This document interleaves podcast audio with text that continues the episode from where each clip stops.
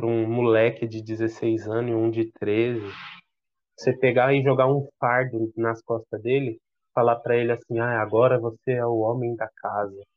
Velho, eu tinha 16 anos, perdi meu pai, minha mãe foi para outra dimensão, aí nego vem e coloca uma tonelada nas suas costas. Agora você é o homem da casa, agora é tudo com você. Mano, isso aí fez, fez, um, fez um estrago na minha cabeça tão grande que eu acho que fez, me zoou, me zoou para o resto da minha vida, porque, não pro resto, Caramba. porque a gente conseguiu chegar num, numa evolução, né? É uma coisa boba, que às vezes uma pessoa fala assim, ah, não sei o que falar, o que, é que eu vou falar pro cara? Não vou falar nada, velho. Não fala nada, nada. Né? fica do lado do cara, dá um abraço, fala, oh, mano, não sei o que falar para você, vou dar um abraço aqui, se precisar de alguma coisa, você me dá um salve. Porque uma palavra mal colocada pode destruir uma pessoa.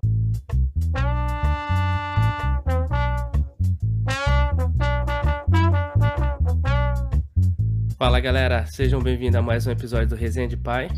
Ah, e hoje eu tô aqui com o Renato, é, um cara que, muita gente boa, que aceitou regravar esse episódio, porque já tá, esse episódio já estava gravado quase dois meses atrás. Mas eu tive um problema aqui com o som e ele gentilmente aqui cedeu o, o tempo dele novamente. E queria muito agradecer, Renato. Muito obrigado aí por estar participando pela segunda vez. Eu que Daqui um pouquinho, fumar na terceira você pede música aí, viu? Pediu umas músicas aí da hora. Pede umas músicas aí na terceira vez. E, cara, muito obrigado aí de novo, novamente. Seja bem-vindo. É... Ah, se introduz aí pra galera. Caramba, tocou o alarme bem na hora. É, cara, eu sou, sou o Renato, eu tenho 39 anos, sou pai de três filhos, virei um fã aí do podcast, o, fui apresentado Obrigado, ao podcast, cara. comecei a ver, fiz que nem Netflix, zerei o negócio, acompanhei ah, todos não, os obrigado, pais aí, acompanhei a história de todos os pais, achei muito legal, cara, cada história. Eu até te mando no WhatsApp de vez em quando, né? Falei, meu, aconteceu isso sim, comigo, sim. que foi o episódio do outro pai lá, da fralda. Eu falei, meu, eu fico ouvindo, rindo, porque são histórias que a gente passou, né, cara? São muito Sim, histórias cara. que todo pai passou e parece que você, você ouvindo o outro pai falar, é como se você estivesse revivendo a história que você passou e é muito, muito bacana. Eu gostei muito da é proposta é aí. Achei e, legal. E a gente cara. vai criando conexões com outras pessoas, né, cara? Isso, isso. E é, que nem eu já é. comecei a seguir, aí você você se identifica, segue o cara no Instagram, aí manda uma mensagem, troca ideia. É bem bacana, bem bacana. Sim, sim. E esse negócio de reviver memórias aí é, é bom porque, por exemplo, tem coisa que você nem lembrava mais. Sim. Aí, de repente a pessoa fala, putz, pode crer. É, você pega onde você é falou verdade. cara e daí fica dando risada. É, ele caramba, falou do, do último que eu ouvi, ele falando do exercício da perninha lá, cara, que fazia com com o filho quando tava com dificuldade lá, com cólica, né? Eu falei, caramba, velho, é verdade, né, meu? Eu, é, eu com três filhos, então eu passei por isso três vezes, né, cara? Três vezes. Cara, é difícil, né, velho? Três vezes comemorando quando o filho soltava um punzinho, três vezes comemorando quando ele arrotava. É complicado, velho. Cara, que da hora, velho. E é, me, vamos Vamos aí. queria saber um pouco mais da sua história, cara. Acho que todo tá, mundo vamos aí... lá. Eu sou. Vou fazer que nem aquele quando a gente começa as reuniões, né? Sou o Renato, hum. 39 anos, pai de três filhos, da, do Felipe de 18. Felipe fez 18 agora. Eu percebi. Fala, você percebe Homem quando já, você tá cara. ficando velho quando eu fui levar meu filho lá para no alistamento militar, cara deixar ele lá em frente ao batalhão lá para fazer do, do alistamento para se apresentar lá pro uhum. é o processo que faz né sim grande parte ele online ele se alistou uma parte é online Mas... agora né ele não uhum. tem aquela parte que a gente passava antes né de ficar lá e horas e horas em pé não, chegava às 5 horas da manhã né exatamente aí uma fila sim. de sem fim Agora não, faz online, aguarda ser chamado, depois se apresenta lá, mais fácil. Agora uma mata. Tá tranquilo. Mas ele quer Aí servir ou ele quer ele ele não quer ele Não, ele ele falou que é porque ele já tá trabalhando, né.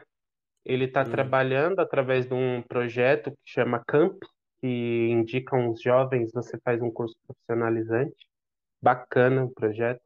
E você eles preparam, faz o curso profissionalizante, prepara os jovens e manda eles pra indica para as empresas. Então ele fez esse curso preparatório, foi indicado, aí agora tá trabalhando num já começou a trabalhar. Então pra ele, ele falou: "Pai, eu já tô trabalhando, mas se me chamar, não tem opção, eu tenho que ir, né". É, Mas não tem pra onde o que falar, É, né, cara. É ele falou: "Se chamar eu É. tenho que ir", mas até então então e pai da Júlia, a Júlia tem 12 anos, a menina, minha minha princesa aí, e pai do Davi, Massa. Davi tem 8. Casado com a Jaqueline há 20 anos, casado há há não, vai fazer 20 anos em 2023, é que a gente tá junto há mais de 20 anos, né. A gente Caramba, casou em salva a vida aí. 2003.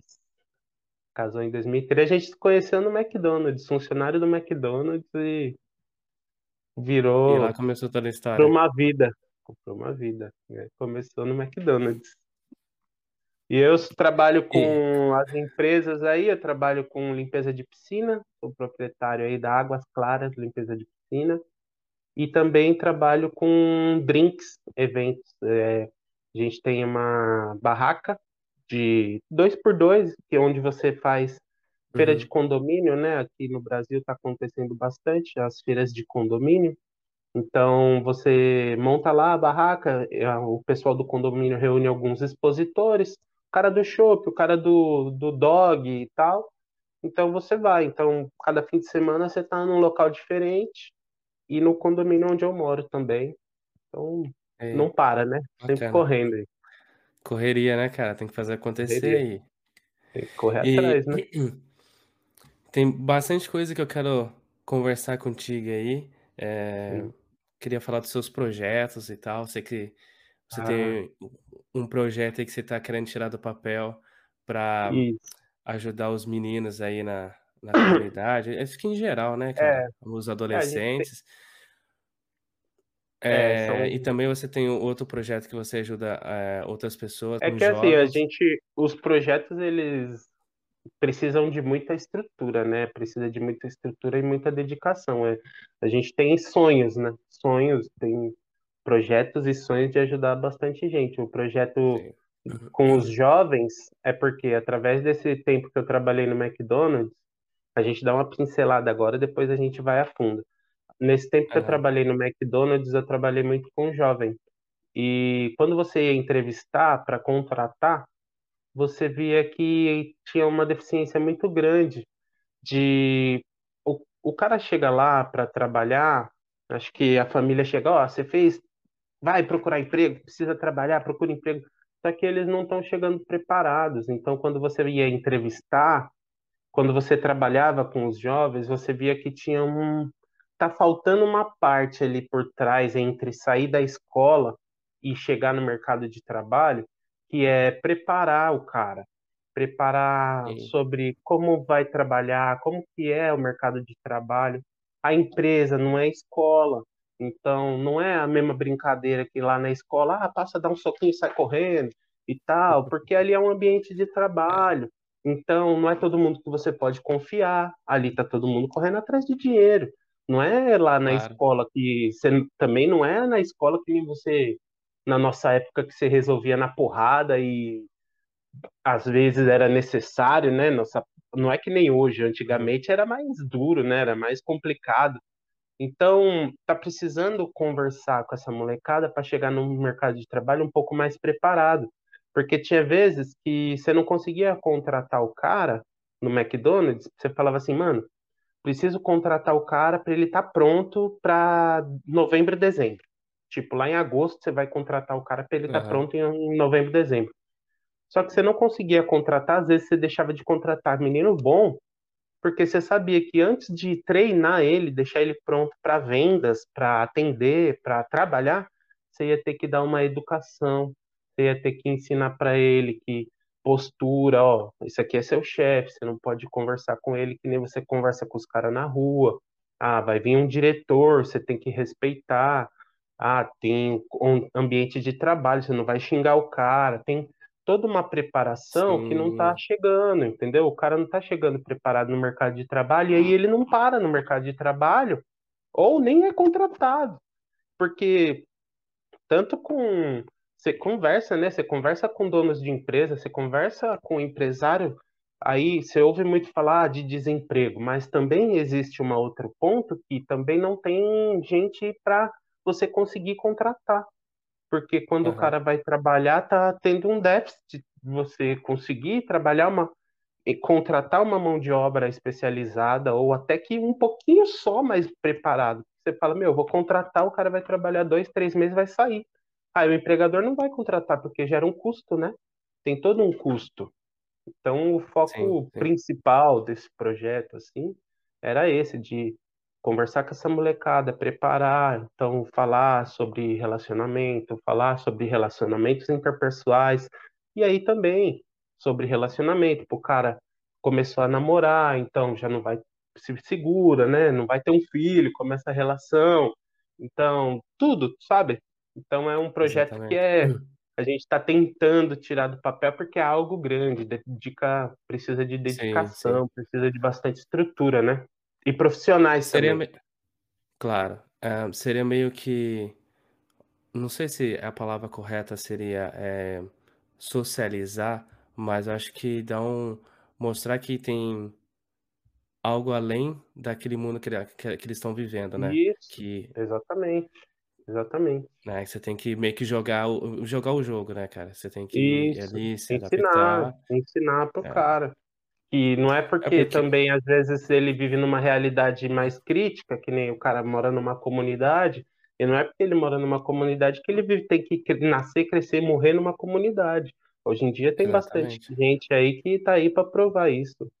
E né. não é Tá porque você tá ali Luciano, né. inserido. Luciano, exatamente.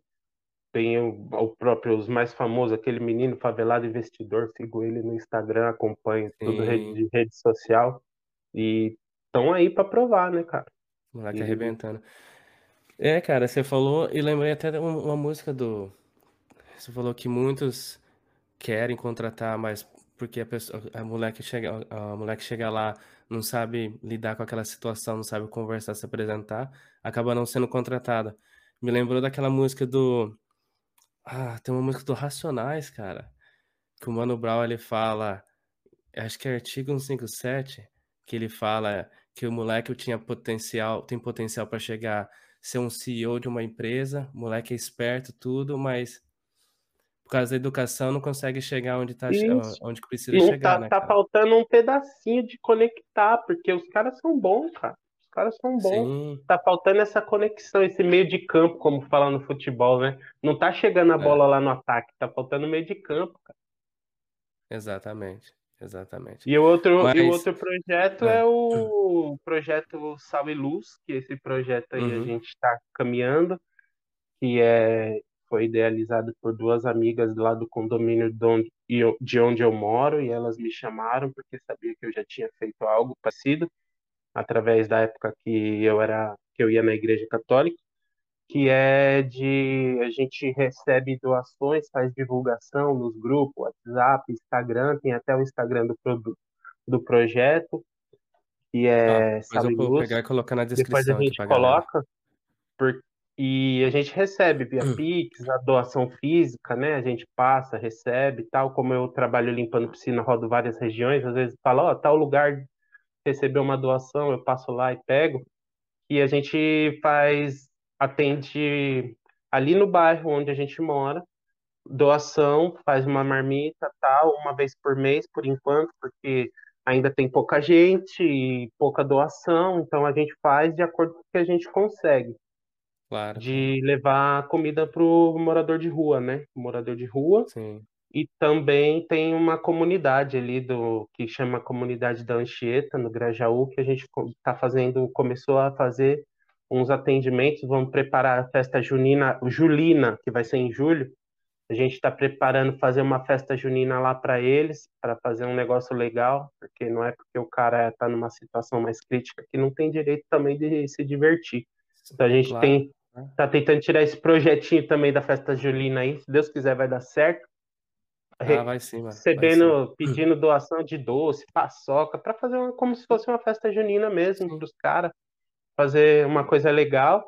Estamos fazendo divulgação para fazer a tem no Instagram lá, a gente vai fazendo prestação de conta. Ó, recebi via Pix tantos reais, esses tantos reais a gente comprou isso, comprou aquilo, isso aqui foi doação, faz toda a prestação de conta e vai ajudando aí o pessoal. Se junta lá na casa de Mostra seriedade, né, cara? Sim, tem que ter, porque Essa você conta. lida com dinheiro que não é de seu, né, cara? Então, hoje em é. dia a gente vive, a gente vê um monte de coisa acontecendo aí, nego usa hum. a caridade para benfeitoria própria aí, né? Então, tem que, ser, tem que ter uma prestação de conta, é um trabalho muito sério, né? Sim. E essa parte aí, Mas... as meninas fazem muito bem.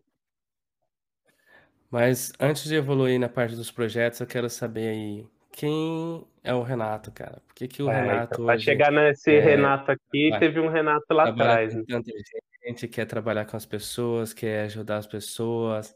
É... Quem foi o Renato? Quem, quem, é o Renato lá quando era, tinha seus 10 anos de idade? É, é, é assim, para chegar nesse Renato de 10 anos de idade aí, para falar da infância, acho que tem que falar do Renato de antes, que é o Renato claro. da concepção aí, né? O, é, dou até uma pincelada aí na parte da minha mãe. E para eu nascer antes, minha mãe perdeu cinco filhos.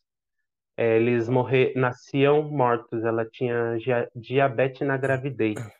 É um problema que desenvolvia no oitavo mês de gestação.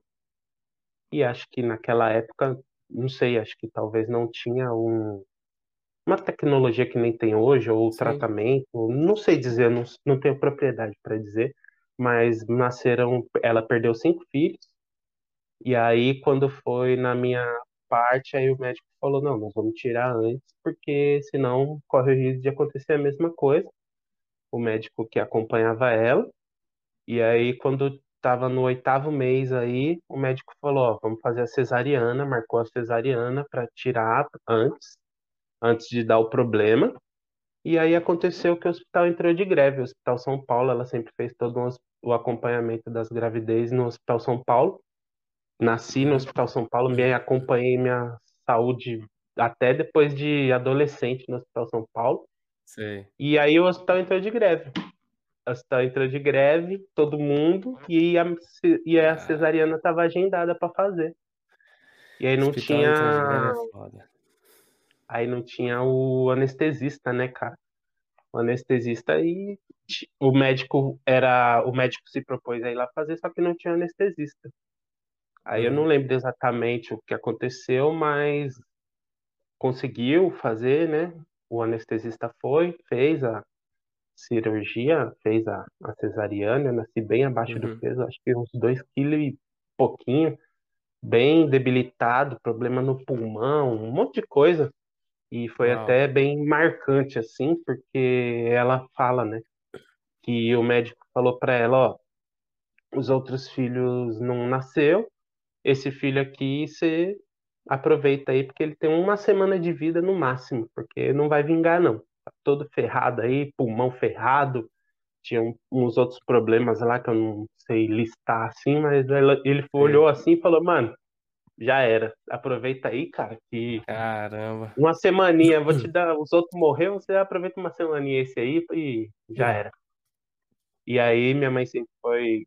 Sempre foi não, ela não sempre foi muito católica, mas eu sei que ela, nesse episódio lá no hospital, tinha uma capela de São Judas. São Judas Tadeu. E ela foi lá fazer uma oração lá e pediu. E tanto que meu nome é Renato Tadeu, porque ela falou, ó, mano, não tem mais por quem pedir, né, velho? Então, ajuda nós aí, cara. Sim, aí, sim. E ela falou que, ó, quando nascer, eu sei que vai nascer, eu confio, fez a oração dela lá, e vai se chamar Renato Tadeu. Renato, porque é um que nasceu depois de outros que morreu, e Tadeu por uhum. causa de São Judas, que era essa capelinha aí. E depois ela passou Cara, que por vários história, outros, cara. porque ainda tinha o hospital continuou de greve, então ela só tinha ela no andar, então precisava de cuidados e tal, essas coisas. Foi bem complicado aí, toda essa parte, mas eu acho que o médico Caramba. errou, né? 39 anos Aí, aí, contrariando 39 a aí estatística, como diz o Mano Brown, que nem você citou aí. É. Conseguindo 39 anos aí dando esse depoimento agora, É, 39 anos exatamente. depois.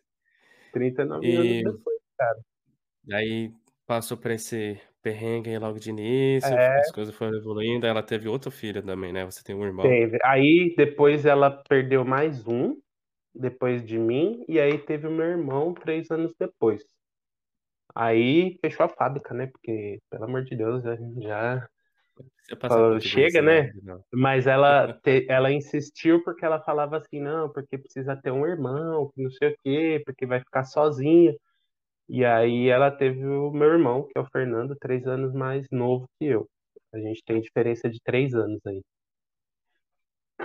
Aí Caramba. conseguiu, mas foi Sim, sim. foi bem é que eu falo, é bem sofrido, mas não sei se é sofrido a que eu digo a palavra. Foram aconteceu bastante coisa ao longo da nossa vida.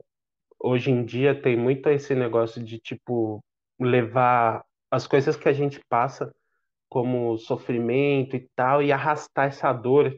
Eu acho que para o Renato, que nem você falou, para chegar esse Renato que está aqui hoje com essas coisas e tal, foi necessário acontecer aquelas coisas lá atrás, e o que aconteceu lá atrás fez parte de formar esse Renato de agora. Então, tem gente que fala, pô, mas eu sofri, e aí você arrasta essa dor, esse sofrimento, essa angústia, só que, tipo, aí sua vida não vai evoluir, porque você tá arrastando, né, mano? Então, sim, ok, sim. você passou, ok você ter passado por algumas coisas, eu também, a gente vai chegar aí em outras coisas que eu passei aí, Sim, mas só que, mano, fez parte da formação desse cara que eu sou hoje. Então, é você tem duas opções. aconteceu, né, cara. Você tem duas opções. Você vai E ficar remoendo as coisas, revivendo, revivendo o passado e sofrimento e trazer esse sofrimento para sua vida, ou vai tentar correr atrás, cara. É, Exatamente. duas opções, cara. É. É é é é aquela coisa, você tem que fechar um ciclo para iniciar outro, porque senão Isso. você tem tá que nem um um rato naquela naquela rodinha Isso, que na corre, corre, rodinha, corre e rodinha do hamster lá. é, é isso É, aí, é isso porque aí. se você não Mas aí finalizar, hum, não vai, não vai para o próximo, né? Videogame, não vai para a exa próxima fase. não passa do chefão, né, pô.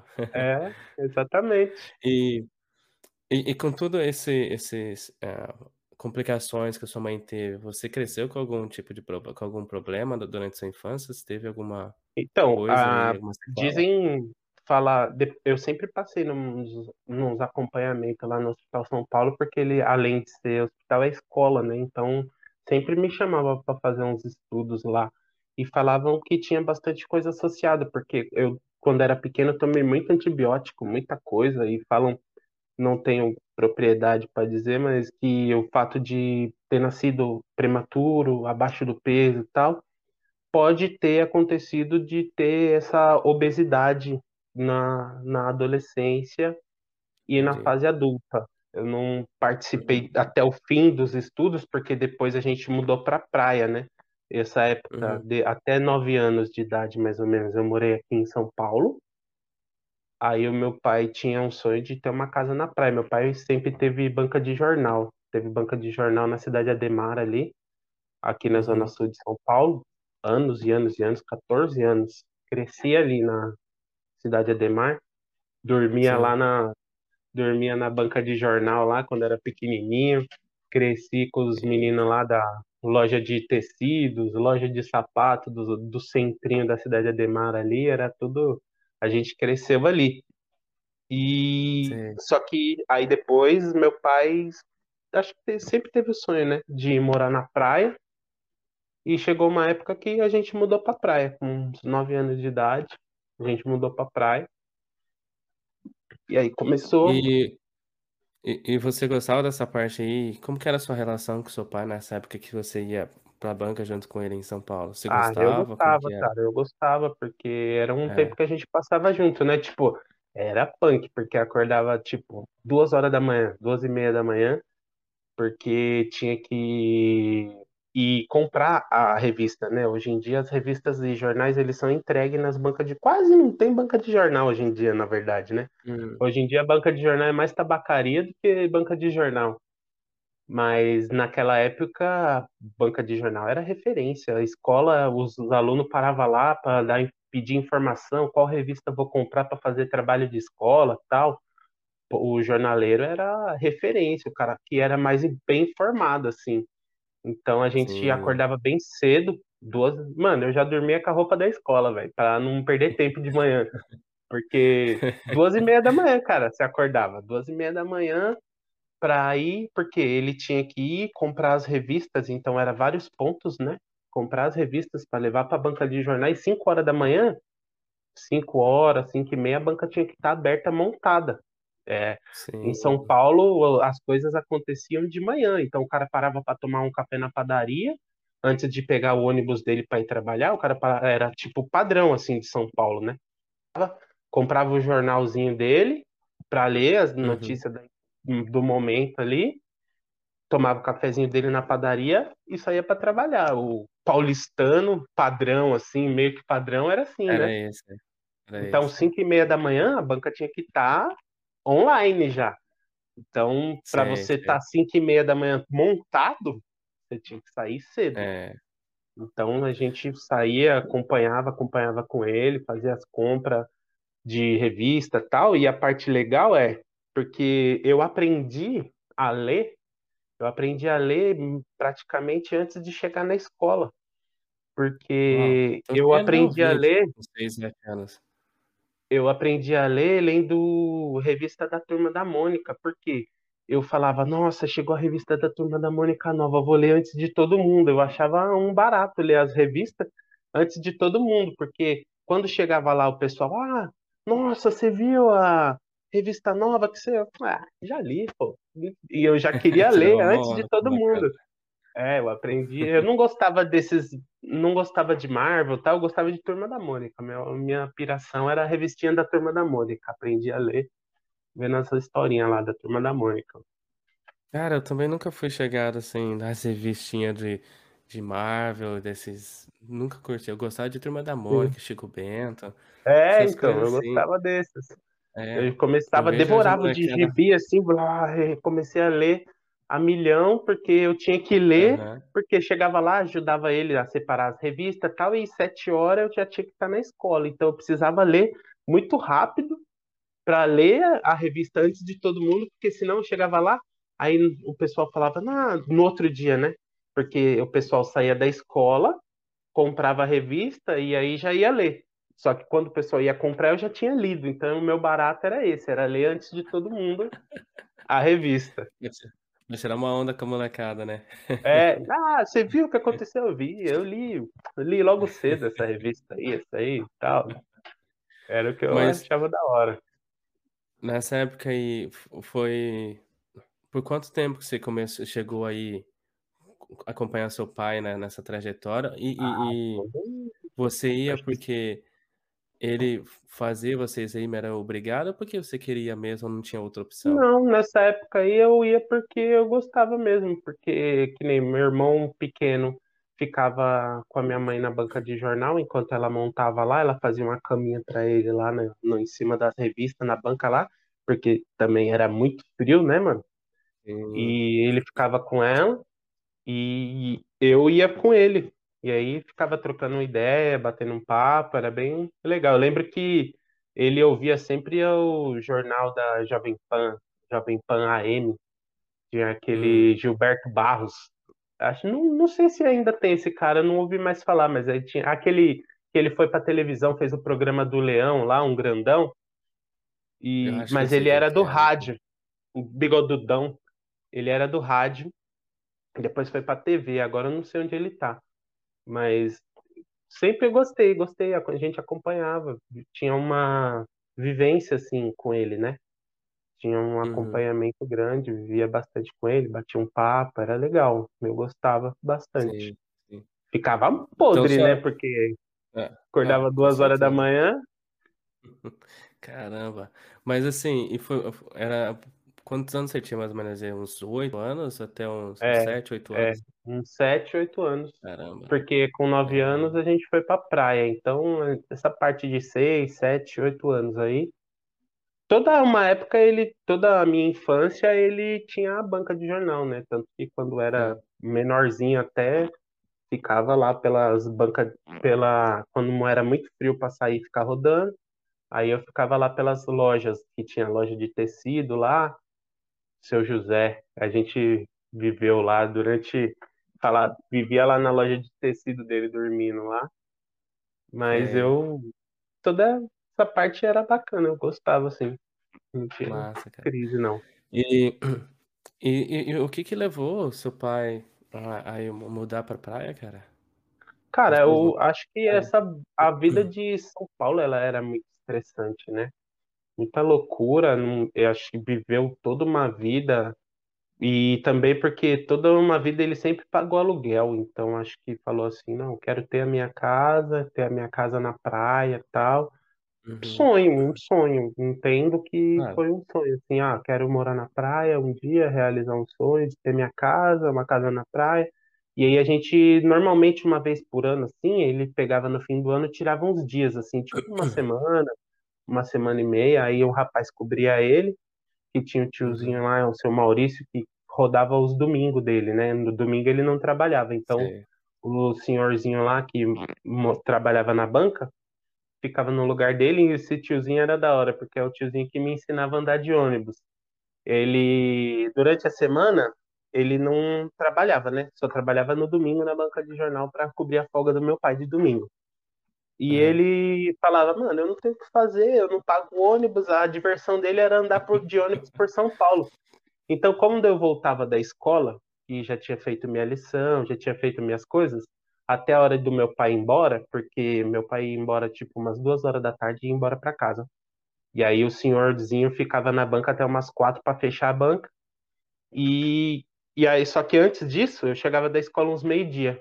E eu não tinha o que fazer, fazia minha lição tal, e aí ficava lá de boa. O que que o tiozinho falava? Mano, vamos dar um rolê? Aí falava pro meu pai, ó, vou dar uma volta com o Renato. Aí meu pai falava, não, tá com o seu Maurício, tá tranquilo. E aí eu falava pra ele, mas aonde nós vamos? Ele falou, não sei, mano, dá sinal pro primeiro ônibus que você vê aí. Aí dava sinal, entrava no ônibus e ia de final a final.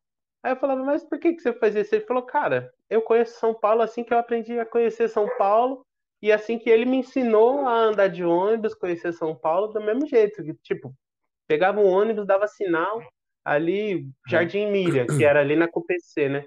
Jardim Miriam, dava sinal, parava lá em Diadema, pegava em Diadema, pegava outro, para outro lugar. Ele não pagava ônibus, eu também não, porque eu era acompanhante dele e a gente ia, conhecendo São Paulo de ônibus sem pagar nada. De, desse jeito, assim. Cara, que doido, cara, que doido.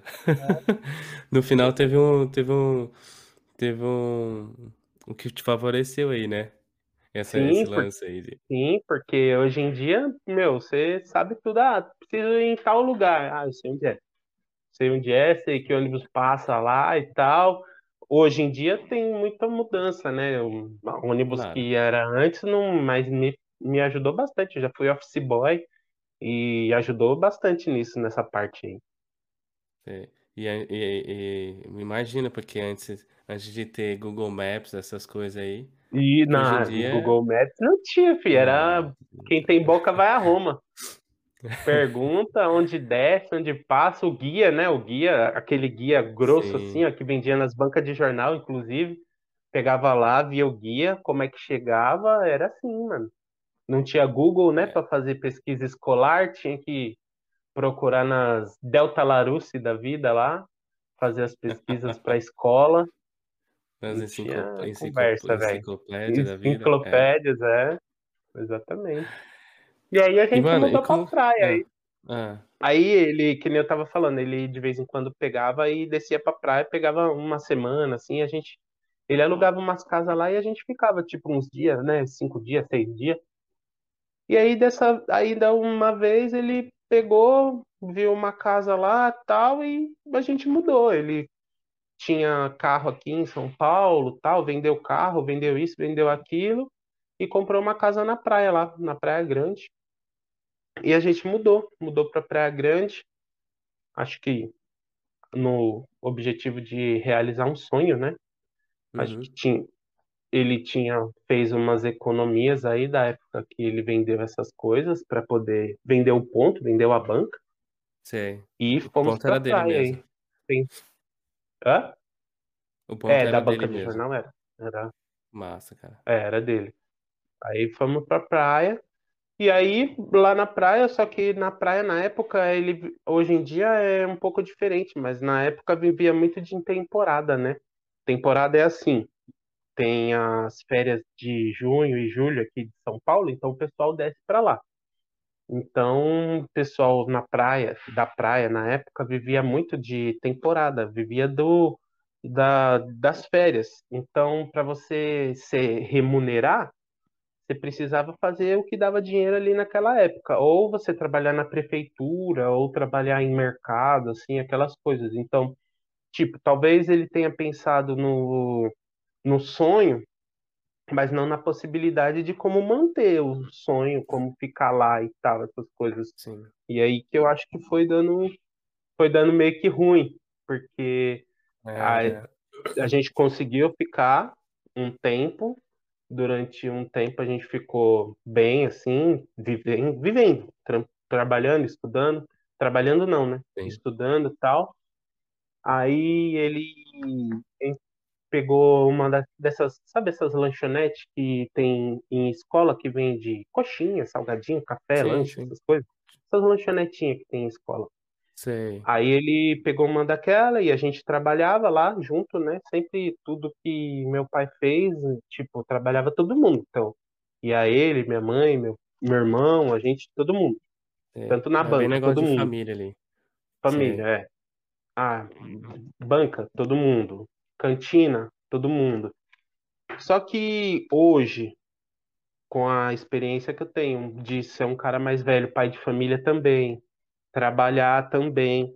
Eu acho que talvez não, quando ele foi correr atrás do sonho dele, mas ele não soube tomar algumas decisões que deveriam ser tomadas na hora correta. Ah, chegou uma hora que a cantina não estava dando lucro, então estava tava pagando um aluguel caro para o que estava vendendo o aluguel estava sendo caro, os reajustes que estavam acontecendo estavam sendo caros, não estava condizendo com o que estava vendendo. Então uhum. talvez fosse a hora de tipo pular fora e pular para outro empreendimento. Só sim, que sim. acho que talvez medo, talvez insegurança, que você é pai de dois filhos, hoje eu sou pai de três, eu tenho muito medo também. Eu saí agora do McDonald's depois de 20 anos, e para eu conseguir pular de pular assim para correr atrás para trabalhar com as piscinas, trabalhar nesse negócio dos drinks, eu também fiquei perdido, porque 20 anos eu fiz a mesma Sim. coisa. Então você fica com medo. É muita coisa que envolve, né? Bate um desespero, bate Sim. uma preocupação. Só que eu acho que essa desespero e preocupação travou ele. Então ele demorou para soltar aí a cantina. E isso começou a virar uma bola de neve que começou a trazer alguns problemas, problemas de saúde, porque estresse, né? Ele fumava muito na época, começou a fumar, fumar, fumar, fumar muito. E aí ele teve o primeiro infarte. Teve um primeiro Uau. infarte que foi ele já tinha um problema cardíaco que era insuficiência na aorta, né, que é aquela veia do coração de nascença. Uhum. Só que acho que cigarro, estresse, não dormia direito, preocupação com conta, tudo foi virando bola de neve. Claro. E aí Sim. chegou na época de Aí teve o infarte. Teve o infarte, aquele susto, né? Ninguém tá preparado.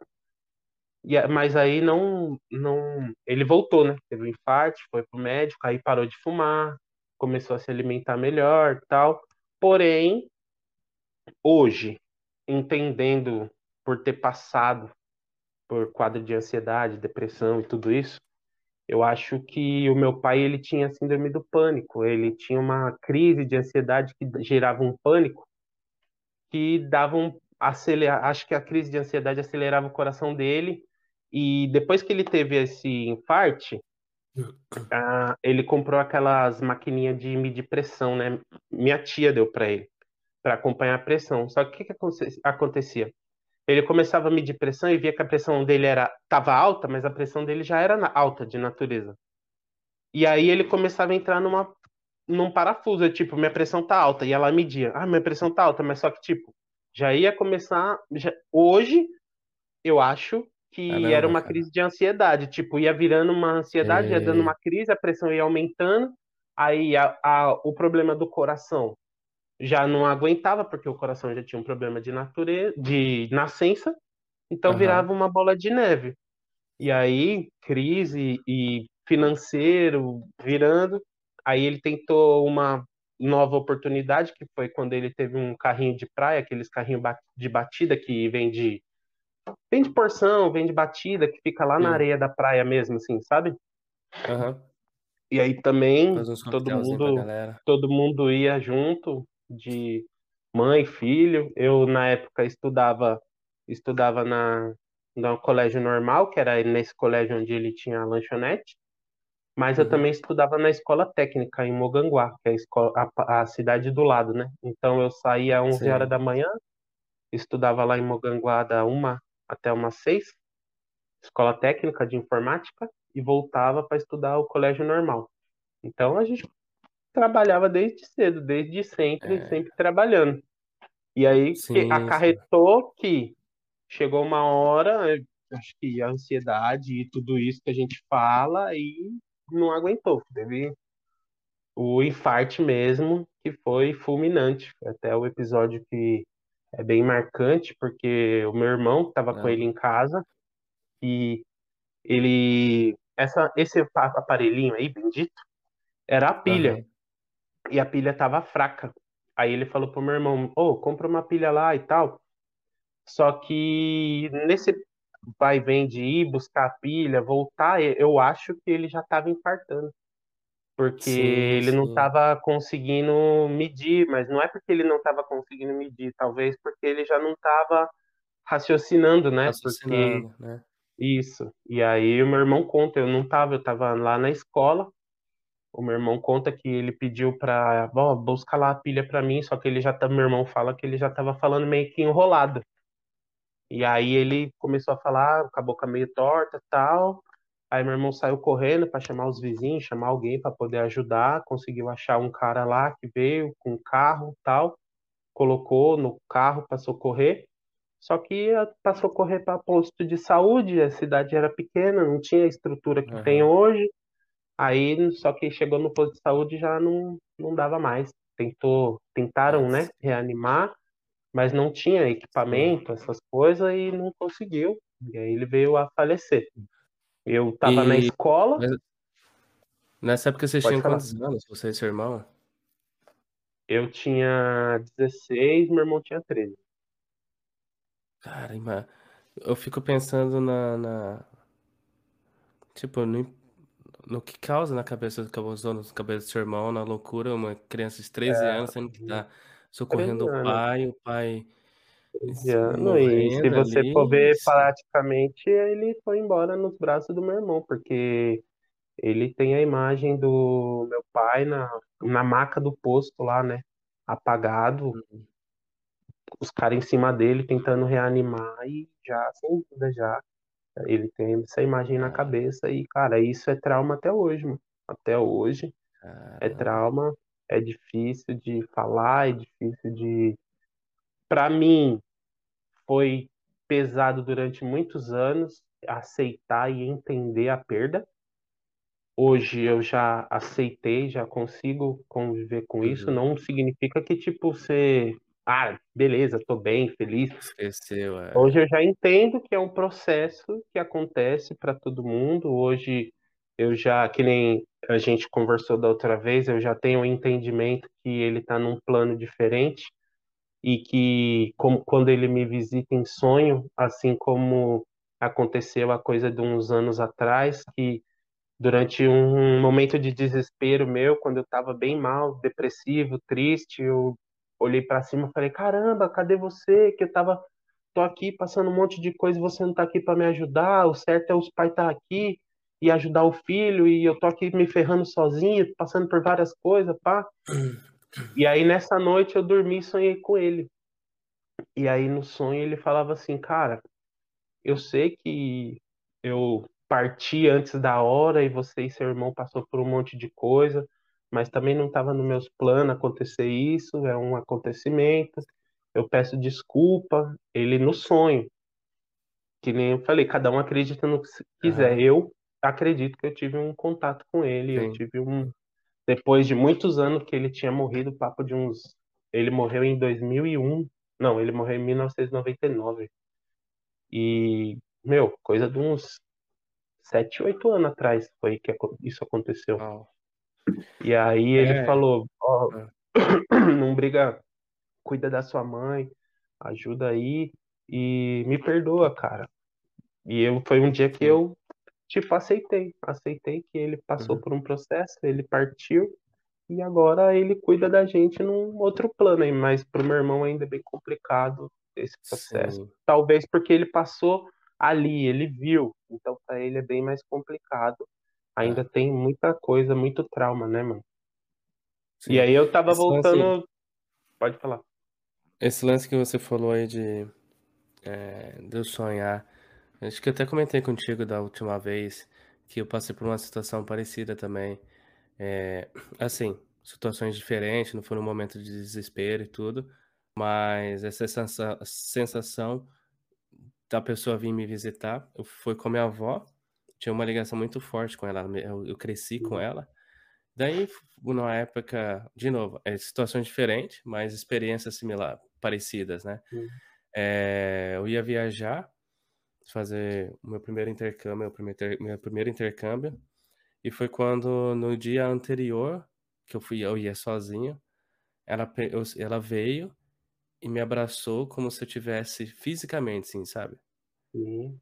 É como é fosse um abraço de, de boa sorte, um abraço de vai em frente, meio que se desprender do que, né, da, daquela, daquela angústia, tudo meio que me permitindo a, a aceitar tudo o que, tudo que é de novo para vir, para eu viver. Sim. E eu lembro que no outro dia eu acordei chorando, porque eu acordei chorando porque eu lembrei disso e tudo mais. E é muito real, cara. É, é difícil explicar, Sim. é difícil explicar, Sim. mas acontece. Eu passei por eu isso muito, né? e eu acredito bastante mesmo nisso.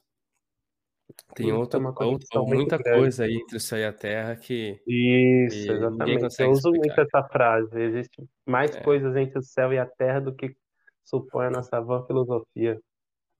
Sim, sim. Mas eu, eu, eu, vejo que você tinha uma ligação bem forte com o seu pai, né, cara? Você Sim. sempre participava ali, você e seu irmão. Então, vocês tinham uma relação muito boa, tudo mais. E, e, e como foi, afetou você? É, porque você estava ali num período de começar a adolescência, que é 16 anos, né, é, você falou. Como que, é, nessa uma... que a gente precisa bastante de instrução, a gente precisa de alguém dali para estar tá segurando as rédeas. Como né, foi para você? Como foi para você e seu irmão nessa época, depois que ele partiu? Cara, foi uma perda de referência total. É uma, eu tenho, tem até um episódio que, que eu falo, eu lembro como se fosse hoje, porque ele era um, ele sempre foi um cara muito de, meu, onde ele chegava, todo mundo gostava dele, de conversar, ele sempre foi um cara muito querido, sempre foi um cara muito um exemplo assim, sabe? E a gente sempre teve ele como um grande exemplo. Meu pai sempre foi um exemplo de homem assim, sabe? Como todo ser humano é passível de erro. Então, se ele teve esse erro da parte aí hum. financeira, ou talvez por medo, hoje eu já, já tive na mesma situação, porque eu lembro que na época lá, que ele falou, ó oh, filho, tô achando aqui que a gente vai ter que voltar para São Paulo, tal. Ele foi ainda, chegou na gente e conversou, ó, eu acho que a gente vai ter que voltar para São Paulo, as coisas aqui tá meio difícil. Só que a nossa cabeça de um, tipo, na época eu era um moleque, né, mano? Tinha uns 13 anos, falei, pô, pai, sair daqui da escola, aqui tá mó legal, tal pô, ia na praia todo dia, ia jogar bola na praia tal. Pra mim tava maravilhoso. Sim. Eu não tinha, não tinha esse entendimento de tipo, ah, contas, finanças tal. Mas talvez se ele tivesse naquela época batido o pé, não, vamos correr atrás. Porém, não posso julgar. Eu te passei por isso agora. Uhum. Eu saí do McDonald's, eu tinha um, um, uma, uma parte financeira, só que eu falei, meu, não tá legal, não tá legal, não é, onde, não é o que eu quero. Não, eu já cheguei onde eu queria aqui nessa empresa, então tá na hora de eu partir para outra coisa. Então, você tem que ouvir, só que você também tem que tomar suas decisões. Então, claro. talvez tivesse. Só que é aquilo, é humano, um ser, seres humanos, a gente erra. Então não pode julgar, né? Mas o principal, assim, foi que na, no velório dele, a escola parou, velho, não teve aula. No dia que todo mundo ficou ah. sabendo que ele morreu, a escola foi em peso lá pro hum. velório. E eu tava é sentado num canto, eu tava sentado num canto assim, e mó galera chegando, né? Ah, pô, mano, meus sentimentos, meus sentimentos, meus sentimentos tal. Aí chega uma hora que eu não tava mais aguentando ouvir isso, aí eu fui para um canto escondido, assim, fora do, do local ali da sala do velório, onde estava o caixão. E fiquei lá pensando na vida, pá, meio anestesiado ainda, né? Desde quando eu cheguei, recebi a notícia, quando eu recebi a notícia, que uhum. foi meu irmão, eu cheguei da escola, primeiro eu cheguei lá na escola, tava fechado. Eu falei, meu, nunca ficou fechado o comércio, o que que tá acontecendo? Aí a mulher falou assim, ó, você tem que ir lá pra sua casa que a, você tem que ir lá para sua casa. A mulher não conseguiu nem falar para mim o que estava acontecendo, né? É... Aí eu tava indo para a escola, não tinha celular, não é que nem hoje, manda um WhatsApp. Não tinha. Uhum. Eu, aí eu tava voltando para casa a pé, aí meu irmão tava vindo, a milhão de bicicleta assim. Aí ele largou a bicicleta no meio da rua, me abraçou, falou: "Mano, o pai morreu". Aí eu falei: "Como assim o pai morreu?" Ele: "Mano, o pai morreu, velho. O pai morreu, o pai morreu no meu braço". Eu falei: "Caralho, como assim morreu?" Ele falou, morreu, ah. morreu, morreu. Hum. Aí, aí nisso já tava vendo meu tio de carro, porque achou que ele ia fazer besteira, porque começou a seguir ele, porque ele saiu de bicicleta destrambelhado. Uhum. Aí eu uhum. falei, o que que tá acontecendo? Ele, ó, seu pai passou mal e teve um infarte novamente, só que aí o coração não aguentou. Nesse o coração não aguentou. Então, realmente, vamos para casa, entra no carro. Aí meu irmão voltou de bicicleta, aí a gente chegou em casa, aí todo mundo naquela, né? Ó, oh, meu sentimento, meu sentimento, meu sentimento, meu sentimento. E eu anestesiado ainda, mano. Não tinha caído a Sim. ficha, tá ligado? Acho que nem eu falo pra você, veio cair há uns anos atrás. Não caiu a ficha. Você perdeu a referência, você tinha, porra, 16 anos, você, não, você tá querendo começar a viver, você tá aprendendo tudo. O cara me ensinou a cozinhar, o cara me ensinou a trabalhar. E você fala, agora eu vou pra vida adulta, agora, agora que o jogo vai ficar sério, mas eu tenho uma referência, perdi. Porra, é. velho. E aí? O que, que você faz? Um moleque de 16 e um de 13. Sem referência, mano. Sem referência alguma. Solto aí, tipo, uhum. tipo, no mundão. E quando meu pai faleceu, a minha mãe sempre foi namorada dele desde criança, desde 13, 14 anos eles eram namorados. Então ela pirou quando ele morreu. Então, Caramba, além do cara. pai além do pai ter morrido, a mãe foi para outra dimensão, foi para Nárnia aí. Ficou à base de remédio. Não, não tava nesse planeta, ela não tava aqui, mano. Era só o corpo, tá ligado? Caramba, tava cara. desligado. É como se estivesse no stand-by, que nem a televisãozinha, só a luzinha é. vermelha. Entrou no e aí lá no. Ali. Total, total. Ela ficou Caramba. meses, anos aí. E aí foi quando a família trouxe a gente para São Paulo. Mas voltando ao episódio lá do, do velório, e aí eu tava sentado no canto lá, aí veio aquela famosa frase que a gente conversou até no, no WhatsApp, que se eu puder deixar aí de alerta e recado para alguém não Sim, fazer, cara. que é, mano, não tem frase pior do que um cara que acabou de perder o seu pai, para um moleque de 16 anos e um de 13, você pegar e jogar um fardo nas costas dele, falar para ele assim: "Ah, agora você é o homem da casa".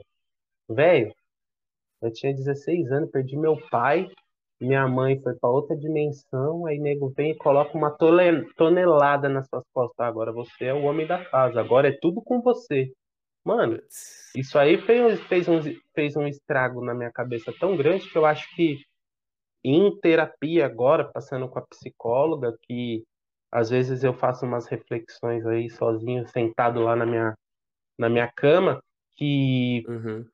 fez, me zoou, me zoou para o resto da minha vida, porque, não pro resto, porque Caramba. a gente conseguiu chegar Sim. num, numa evolução, né? Porque foi colocada uma carga tão grande que às vezes inconscientemente você começa a fugir de responsabilidade por causa daquela carga que foi colocada. Ah, você é o homem da casa agora. Agora você é o homem da casa. Você é a responsabilidade. Seu pai morreu. Porra, meu pai morreu. Eu não curti nem o luto do cara. Nego já tá me bombardeando com responsabilidade, velho. Aí, sim, ah, sim. sua mãe, sua mãe tá doente. Agora você tem que cuidar do seu irmão. Então, o que que aconteceu? Durante isso, agora percebendo em Aham. terapia e essas coisas, que chegou num nível que, na verdade, o meu irmão virou minha referência, porque ele, no choque, foi reagiu e eu, no choque, travei. Ele foi pra cima, Entendi. ele é empresário também, atra- corre atrás, saiu de casa, ele não tinha nem 17 anos, ele já tava com a casinha dele, com a mulher dele, correndo atrás das coisas dele, e eu, ao contrário, dei uma travada. Então, é uma coisa boba, que às vezes uma pessoa fala assim, ah, não sei o que falar, o que é que eu vou falar pro cara? Não fala nada, velho. Não Fala fala nada, nada, né? fica do lado do cara, dá um abraço, fala, ó, mano, não sei o que falar pra você, vou dar um abraço aqui, se precisar de alguma coisa, você me dá um salve. Porque uma palavra mal colocada pode destruir uma pessoa. E essa palavra, ó, agora você é o homem da casa, mano, não fala, velho. Não fala pra um cara que acabou de. Não, pra um filho que acabou de perder o pai. Porque o cara já tá passando por um puta processo que é a perda do pai, perda da referência. É, Aí você fala, agora você é o homem da casa. Tudo que o cara não quer ouvir sim. naquela hora é isso, mano. Tudo que o cara Uhum. não quer ouvir é isso. E, e essa perda de referência fez, é, fez com que você, por exemplo, se revoltasse, que tivesse um momento de revolta Sim, aí na, durante é, teve, adolescência, teve. Acho que tanto pra mim, pro meu irmão, a gente teve uns momentos de revolta aí, né? Perdeu o pai. Aí a gente saía aí, pois é aquilo, você tá na escola, você trabalha na escola, a gente trabalhava na escola e estudava na escola. Então, na escola Uhum. tem tanto gente bom quanto gente ruim. Então, tem molecada que pichava, então a gente começou a pichar muro, saía para puxar muro. Depois, como a gente tinha bem voltado esse lado para arte, então comecei a fazer grafite. Então, saía dessa parte aí da pichação, mas teve parte ruim que, tipo, você não tinha dinheiro para sair comprando uma lata de spray. Se a lata de spray é hoje é 20 conto, imagina naquela época, que era uma tecnologia avançada. Então, você Aham. pulava dentro das obras aí, da, dos condomínios, para pegar neutrol, para sair pichando os muros. Então, meu, todo mundo Bom, passa é. por essa parte da, da revolta, né, cara? E aí você fazer umas Sim, coisas sim. erradas e tal, má influência. Então, passamos por essa fase também aí da, da revolta, das Então, coisas erradas, mas que ainda bem que acho que como teve hum, a essência lá atrás, aquela construção, aquela base de sempre saber que, ó, trabalha que você vai ter as suas coisas, corre atrás que você vai ter essas coisas. Sempre tivemos essa ligação muito forte com ele, sempre batalhando, falando assim, ó, ninguém vai te dar nada. Se você não trabalhar, você não vai ter nada. Corre atrás do seu trabalho, corre atrás do seu esforço, tal. Então, sim. foi uma fase que passou. Ainda bem aí, É. passamos por Mas, umas fases ruins aí, mas passou. ó, legal. Mas é, passou naturalmente, assim, tipo, vocês amadureceram ou, ou, ou, por exemplo, alguém da família chegou, teve que fazer uma abordagem um pouco mais, te chamar mais na, na real ali? Não, eu acho que não, a gente, quando, aí foi quando nós viemos para São Paulo, né? Porque aí, Uhum, como minha mãe estava muito ruim e precisava do tratamento, precisava de acompanhamento, ela não podia ficar sozinha, porque precisava de, se não deixar, se deixasse ela não comia, não tomava banho, não tomava, era pesado mesmo. Então a família a galera aqui de São Paulo pegou uns tios da gente, trouxe a gente aqui para São Paulo e a gente começou a, a vida aqui em São Paulo. Aí eu tinha um tio que É, trabalhava com construção e falou, ó, mente vazia é oficina, né? Vamos trabalhar. E aí a gente começou a trabalhar com ele do basicão mesmo, tipo ajudante de pedreiro, como ele trabalhava com obra. E aí fomos evoluindo. Meu irmão manjava mais dessas partes de gostava, essas partes de elétrica e tal. E como meu tio era eletricista, foi aprendendo junto com ele. Depois veio Uhum. até a usar isso no McDonald's. Meu irmão trabalhou no McDonald's também como manutenção, cuidava dos equipamentos e Certo. tal. Mas aí viemos para São Paulo e começamos a cuidar dessa de correr atrás de trabalhar, né? Sim, sim. E, e, E aí, e, como foi essa tua entrada pro McDonald's? Porque eu sei que você é, a trabalhou entrada bastante no tempo aí. McDonald's foi bem, a- foi bem, a- foi assim. Eu tinha um primo, antes de trabalhar no McDonald's, a gente trabalhava em, trabalhava com esse meu tio. Aí quando chegava, só que chegava, chegou uma época que, como era por, ele trabalhava por empreitada, né? Tinha época que não tinha trampo. Aí a gente começou a trabalhar num lava rápido que tinha aqui no bairro. Só que, mano, na época do lava rápido foi foda. Porque, tipo, chovia, você ganhava metade do dia. E o cara pagava, mano, juro por Deus, o pessoal acha que é mentira. Não é mentira. Eu ganhava, a gente ganhava sete reais por dia pra trabalhar no lava rápido. Quando chovia, o cara queria pagar metade do dia, mano. Cara, Aí a gente é falava, mano, maior é verdade mesmo? tem. É verdade mesmo que você vai me pagar R$3,50, velho, por dia, porque choveu. Choveu no final do dia, o cara queria pagar metade do dia. Mas daí, nessa época da aí, mãe, cara. cara, complicado, velho.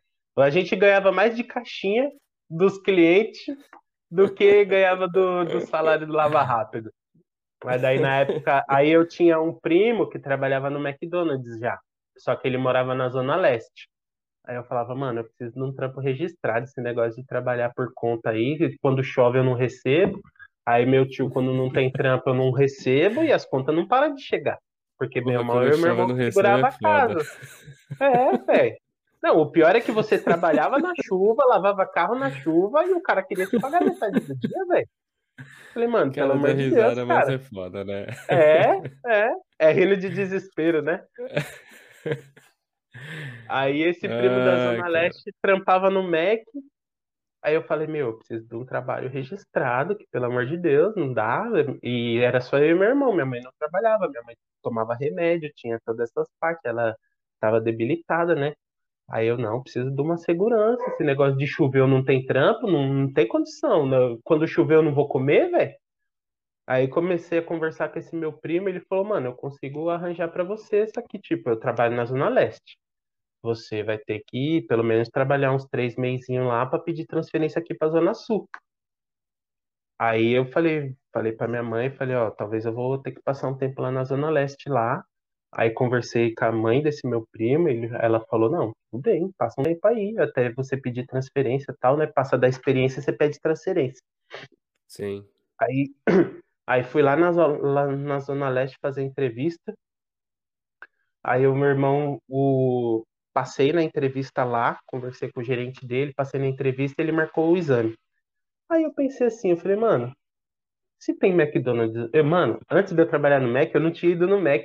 Eu tinha ido no McDonald's uma vez quando minha, era pequenininha, que minha mãe fez uma vez, me deu de aniversário lá. O povo não acreditava, falava, você nunca veio no Mac? Falei, Cara, antes de eu entrar no Mac, eu nunca tinha ido comer no Mac, tinha ido uma vez, quando, com 9 anos de idade. Então eu pensei assim, meu, se tem McDonald's na, Zona Leste, tem na Zona Sul. Então, Sim. como eu já tinha passado na entrevista lá e já tinha marcado meu exame periódico, é, periódico não, admissional, aí eu falei, Sim. vou dar um rolê aqui pela Zona Sul para ver se eu consigo alguma coisa por aqui. Vai se eu consigo pra zona, por aqui pela Zona Sul, não preciso ir lá morar na Zona Leste. Eu já já une as duas coisas. Aí eu tinha um dinheirinho lá que eu tinha trabalhado, feito um serviço pro meu tio, tipo, no dia, como se fosse dinheiro de hoje, 50 conto. Aí peguei esse dinheiro, falei pra minha mãe, mãe, ó, minha mãe passou tipo umas duas, três camisas pra mim, meti na mochila, uma garrafa d'água lá, uns pão com mortadela e saí. Aí saí rodando as lojas daqui da Zona Sul. Aí eu ia numa loja, que né, a primeira que eu fui foi do SP Market, que é aqui perto da casa da minha mãe, dava pra ir a pé. Aí eu fui lá e falei, meu, olá, tudo bem? Daí, posso falar com o gerente? Aí, ah, tudo bem? Falava com o gerente, ó, passei no processo lá na Zona Leste e tal, só que eu moro aqui na Zona Sul, tá, tá, tá. Ia falando meu rap lá. Ó, moro aqui na Zona Sul, tal, preciso trabalhar, preciso trabalhar registrado. Ó, esse aqui não tá contratando, mas vai ali em tal que tá contratando. Aí fui lá no Shopping Interlagos. E a pé, mano. Só que chegava uma hora, era muito longe, aí eu tinha que pegar condução. Aí eu usava aquele dinheiro que eu tinha tal. No mesmo dia, eu rodei 19 lojas aqui da Zona Sul, do McDonald's. Caramba, cara. A última loja que eu parei foi no Shopping Morumbi, já era umas 8 horas da noite. E uma pessoa falou para mim assim, eu parei lá no Mac da Bandeirantes, o cara falou, não, vai no Shopping Morumbi que é certeza que tá contratando porque eu vim de lá agora. E o cara tava fazendo entrevista. Aí eu falei, como é que eu chego lá? O cara, ó, pega esse ônibus aqui até tal lugar, pega tal ônibus até tal lugar. Aí eu fui, cheguei lá. Aí cheguei, cheguei assim, aí tava a mocinha, que era a administrativa, Mary Rose, o nome dela. Falei, oi, tudo bem? Eu vim para entrevista. Aí ela olhou assim, como é seu nome? Falei, meu nome é Renato, tal, ó, meu currículo. Ela, mas quem marcou as entrevistas sou eu, seu nome não tá aqui na lista. Aí eu falei, você me dá cinco minutos para eu te contar uma história? Ela falou, dou. Aí eu contei, ó, passei, preciso trabalhar, vim da praia. Passei na entrevista lá na Zona Leste, mas eu moro aqui na Zona Sul, eu ia ter que morar lá na casa do cara, tal, não sei o que, não sei o que. Fui falando, falando, falando, ela falou, poxa, ó, faz assim, eu vou tentar falar com o gerente, se o gerente deixar, eu te coloco na lista. Aí ela falou assim: não, vou te colocar na lista. Eu vou, colocou o último nome lá de caneta assim. Aí aguarda ali. Aí eu fiquei lá aguardando. Aí na última hora o gerente chamou, né, para fazer a entrevista. Ele, você não tava na lista, né? Falei, você me dá cinco minutos para eu contar uma história? Aí contei, tal, tal, tal. Falei para ele. Aí ele falou, meu, parabéns, cara. Você é determinado. Gostei da sua história, mas você não vai, você vai parar aqui agora, né? Porque vai para Zona Leste, vai para praia e tal. Eu falei, não, eu ia para Zona Leste porque eu preciso do emprego, eu preciso de algo registrado, eu pago conta lá em casa, eu e meu irmão. Falei, aí eu falei para ele, mano, quando chove o cara me paga R$3,50, cara, pelo amor de Deus, velho. Aí ele, não, não, nem o preço vai... do, do é? Big Mac, pô. Aí ele rabiscou assim o, a guia lá do exame e falou, não, pode vir aí, você pode ir lá fazer o exame, fala que foi eu, Luizinho, Luizinho, gerente conhecido na época nossa de Mac aí. Fala que foi eu que mandei, aí eu fui lá, fiz a entrevista e entrei no McDonald's aí, dezembro de 2001. Entrei no McDonald's. E aí começou a sua trajetória lá.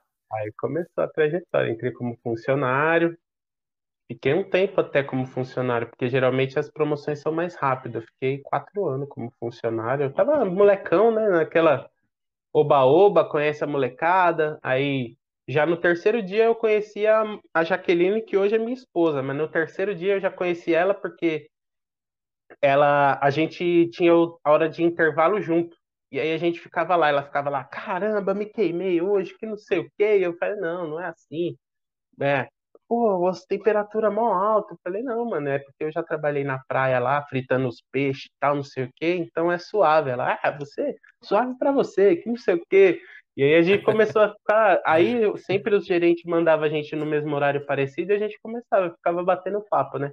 No, no horário de intervalo. Aí na hora de ir embora pegava o ônibus pro mesmo lado, ficava conversando. E assim foi indo. Até que uma hora rolou o negócio ali. Até que uma hora, foi numa Páscoa lá, ela, ela, tinha, ela era bem simples, né? E eu era simples também, mas a minha família sempre mandava ovo de Páscoa, né? Eu tenho uma tia que sempre mandava ovo de Páscoa, era tradição para ela mandar ovo de Páscoa, manda até hoje para meus filhos. Aí ah, eu tinha ganhado uns dois, três ovos de Páscoa. Aí ela tinha comentado, né? Ah, não, vou pegar o meu salário e vou comprar um ovo de Páscoa tal. Aí eu, pá, registrei a informação, né? Aí cheguei no outro dia, acho que a gente folgou, de, deu diferença de dias, aí quando chegou no outro dia eu levei um ovo de Páscoa para ela. Ela, por que, que você tá me dando? Eu falei, não, você tinha falado que, que você queria comprar com seu salário e tal, mas eu trouxe para você porque eu ganhei e tal, aí já foi ganhando ponto, né? Mas ela que ela que tomou toda a atitude. Eu sempre fui, eu sempre fui meio mole e ela que, que desenrolou tudo aí. É. Se a gente namora hoje é porque oh, namora não, né? Casado, casado e namora é. também. É, sim, foi sim. tudo por causa dela, ela que, que desenrolou tudo a situação aí. Que tomou, cara. Ela que tomou as atitudes. mas, é, mas é, teve um período aí, depois que você começou a trabalhar, foi no McDonald's e tudo mais, que eu sei que teve um período aí que você, acho que foi onde bateu talvez toda essa, o que, todo esse trauma aí de perder o pai e tudo mais, que, que, que, acabou Sim. explodindo de uma vez aí em você. É, em que período que foi exatamente? O é. que, que aconteceu aí, cara? Porque o, o McDonald's em si, e tipo, não é falando como empresa, não estou falando mal da empresa, eu tenho as coisas que eu tenho relacion... graças ao trabalho que eu executei na empresa durante todos esses anos. Uhum. Porém, a gente é do ser humano não cuidar da saúde física e psicológica. E hoje eu acho que todo mundo tinha que cuidar, cara, do psicológico. Pô, tinha que cuidar do psicológico das crianças na escola, tinha que ter as crianças passando assim mais. Ah, não, Renato, mas hoje tem, mano, tinha que passar mais, tinha que ensinar a criança a lidar com sentimento, tinha que dar, lidar, ensinar as crianças a lidar com educação financeira, para os caras não serem endividados quando crescer, tinha que ter tudo isso, porque a gente cresce sem saber lidar com sentimento. Então eu já tinha esse histórico aí trazendo, né? Pra, de não saber lidar com sentimento. Então, ao longo da minha carreira no McDonald's, eu comecei a namorar com a minha esposa, a Jaqueline, e depois a gente ter, casou, a gente ficou, a gente ficou, não, ela ficou grávida do Felipe, mas a gente, porque eu, como pai, Sim. acompanhei, né, tudo. Uhum. Então, o Felipe nasceu, e talvez eu acho que por não ter essa, não saber lidar com emoção, por não ter uma maturidade, a Jaqueline foi minha primeira namorada, meu primeiro relacionamento tudo, não tinha essa experiência. Então acho que muita coisa aconteceu, velho, ao longo desses anos. Eu tenho três filhos, mas ao longo desses anos foi acontecendo bastante. É como tipo foi virando uma bola de neve. Você não lida com sentimento, não lida com sentimento, as coisas vão acontecendo e chega uma hora que estoura, né? Eu, além da parte psicológica e também pela parte psicológica, eu desenvolvi um aumento de peso, uma obesidade muito grande. Eu cheguei a pesar 260 quilos trabalhando no Mac, trabalhava de madrugada, das 11 às 7 Você tem um metro e quanto? Você é alto? 1,90. Eu tenho 1,90. Mas mesmo assim, é, é muito peso, velho. É muito peso. É. Eu tinha problema de apneia e, mano, pior parte da minha vida aí. E daí já tinha tentado uma vez fazer aquela cirurgia bariátrica e abandonava tratamento, tam, tam, acho que também por não ter um acompanhamento psicológico. Começava, parava, começava, parava. Aí chegou nessa época que o médico falou assim, o médico que já tinha me acompanhado uma vez, ele falou: "Irmão, vou falar um negócio para você. Seu pai morreu com 40 anos. Seu pai morreu com 42 anos. Meu pai morreu com 42. Ele falou: ele deixou você e seu irmão.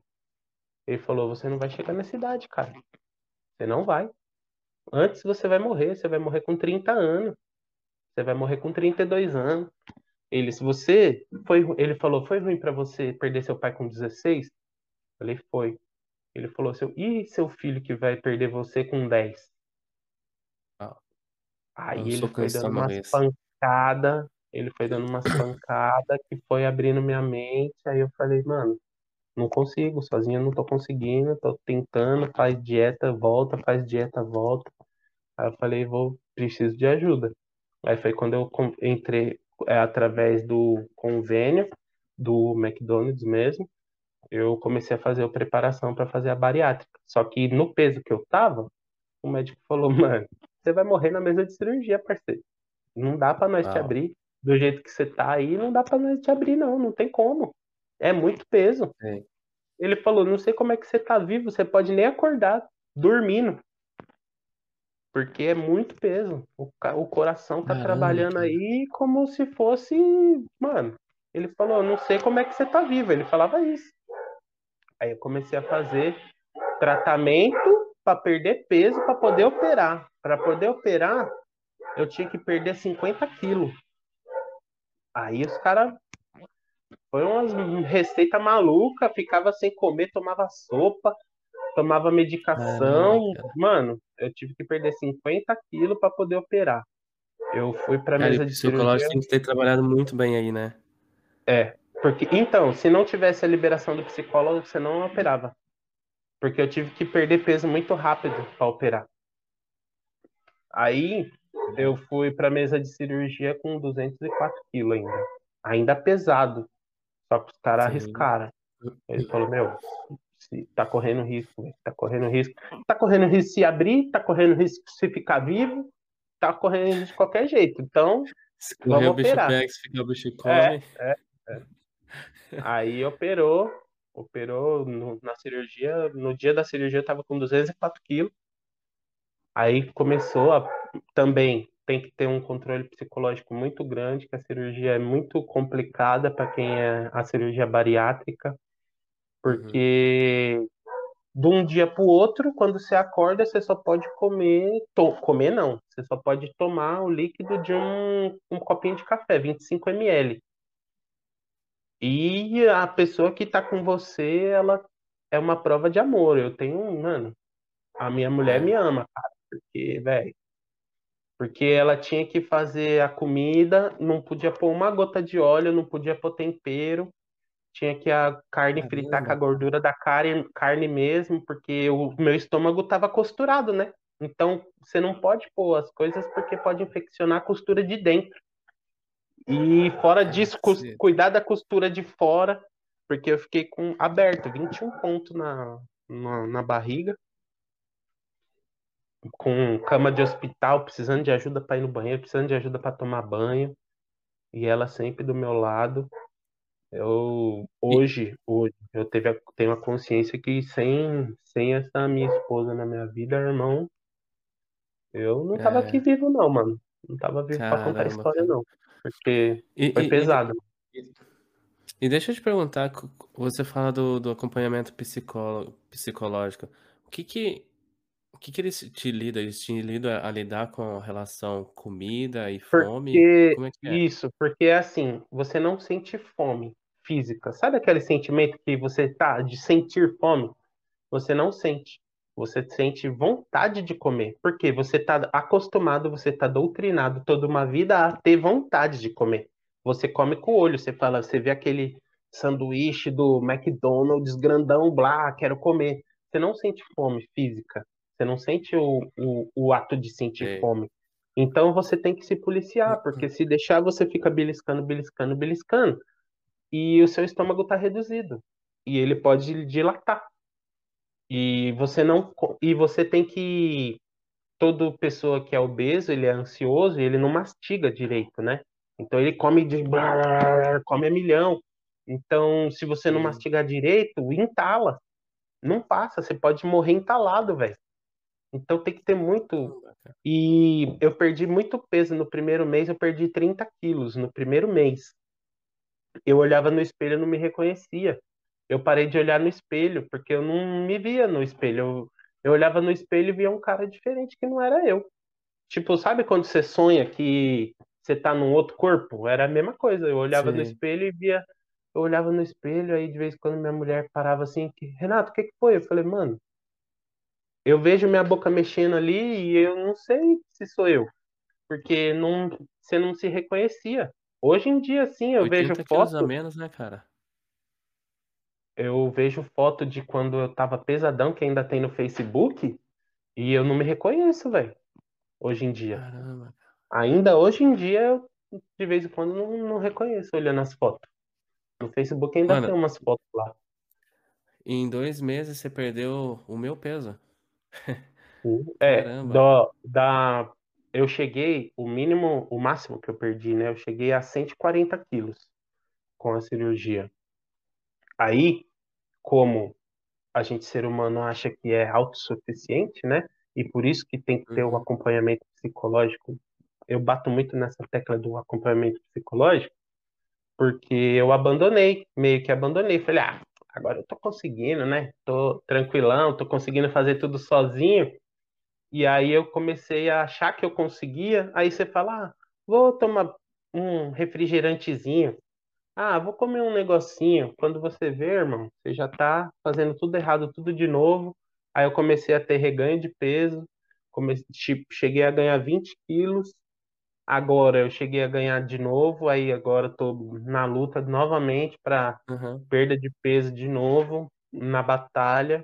Consegui Sei. perder e foi o motivo que eu, de eu ter que eu falei para você sobre a importância do psicólogo de ter reatado a psicóloga novamente agora a coisa de Uhum. dois anos atrás que eu comecei a ter perda é, reganho cheguei a Aham. 180 quilos aí eu falei não tá o que que tá acontecendo como que eu consigo trabalhar tanto e não consigo perder peso tem alguma coisa acontecendo aí um amigo meu me indicou uma psicóloga falou meu essa psicóloga aqui é muito punk, ela é muito boa e tá me ajudando muito.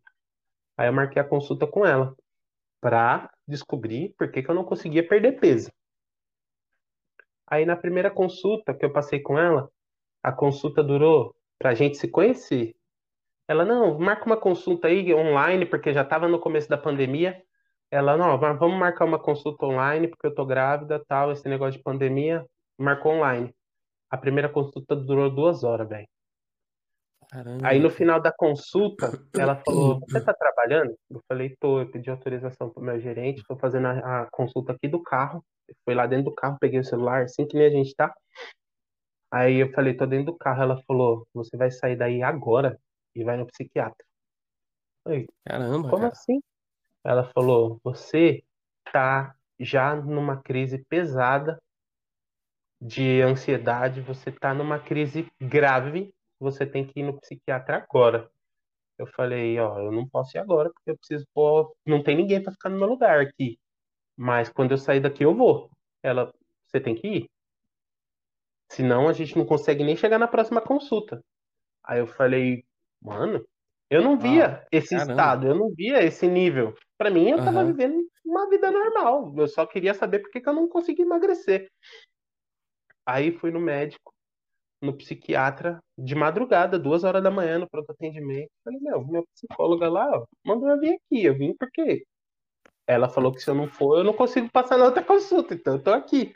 Ele, mas o que que ela falou? Aí eu falei, ah, eu falei, ah, eu falei isso, isso, isso. Ele falou, não, me conta aí como é que é a sua vida, mais ou menos. Aí eu falei um resumo pra ele, ele falou, ó, tá sete dias afastado e vai tomar essa medicação. Eu falei, caralho, que porra é essa que tá acontecendo?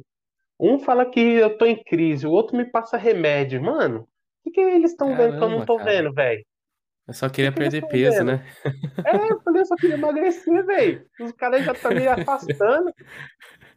Aí foi que começou. Aí na próxima consulta que eu passei com ela, ela falou: Renato, emagrecer vai ser a última coisa que nós vamos conversar. Antes disso, tem um monte de outras coisas que. E isso eu nem tinha falado ainda da morte do meu pai, não sei o quê. Ela falou: antes disso, antes de você chegar no processo de emagrecer, tem muita coisa a ser tratada. O fato de você estar acima do peso é o reflexo do monte de coisa que tem aí dentro que você não curou todos esses anos.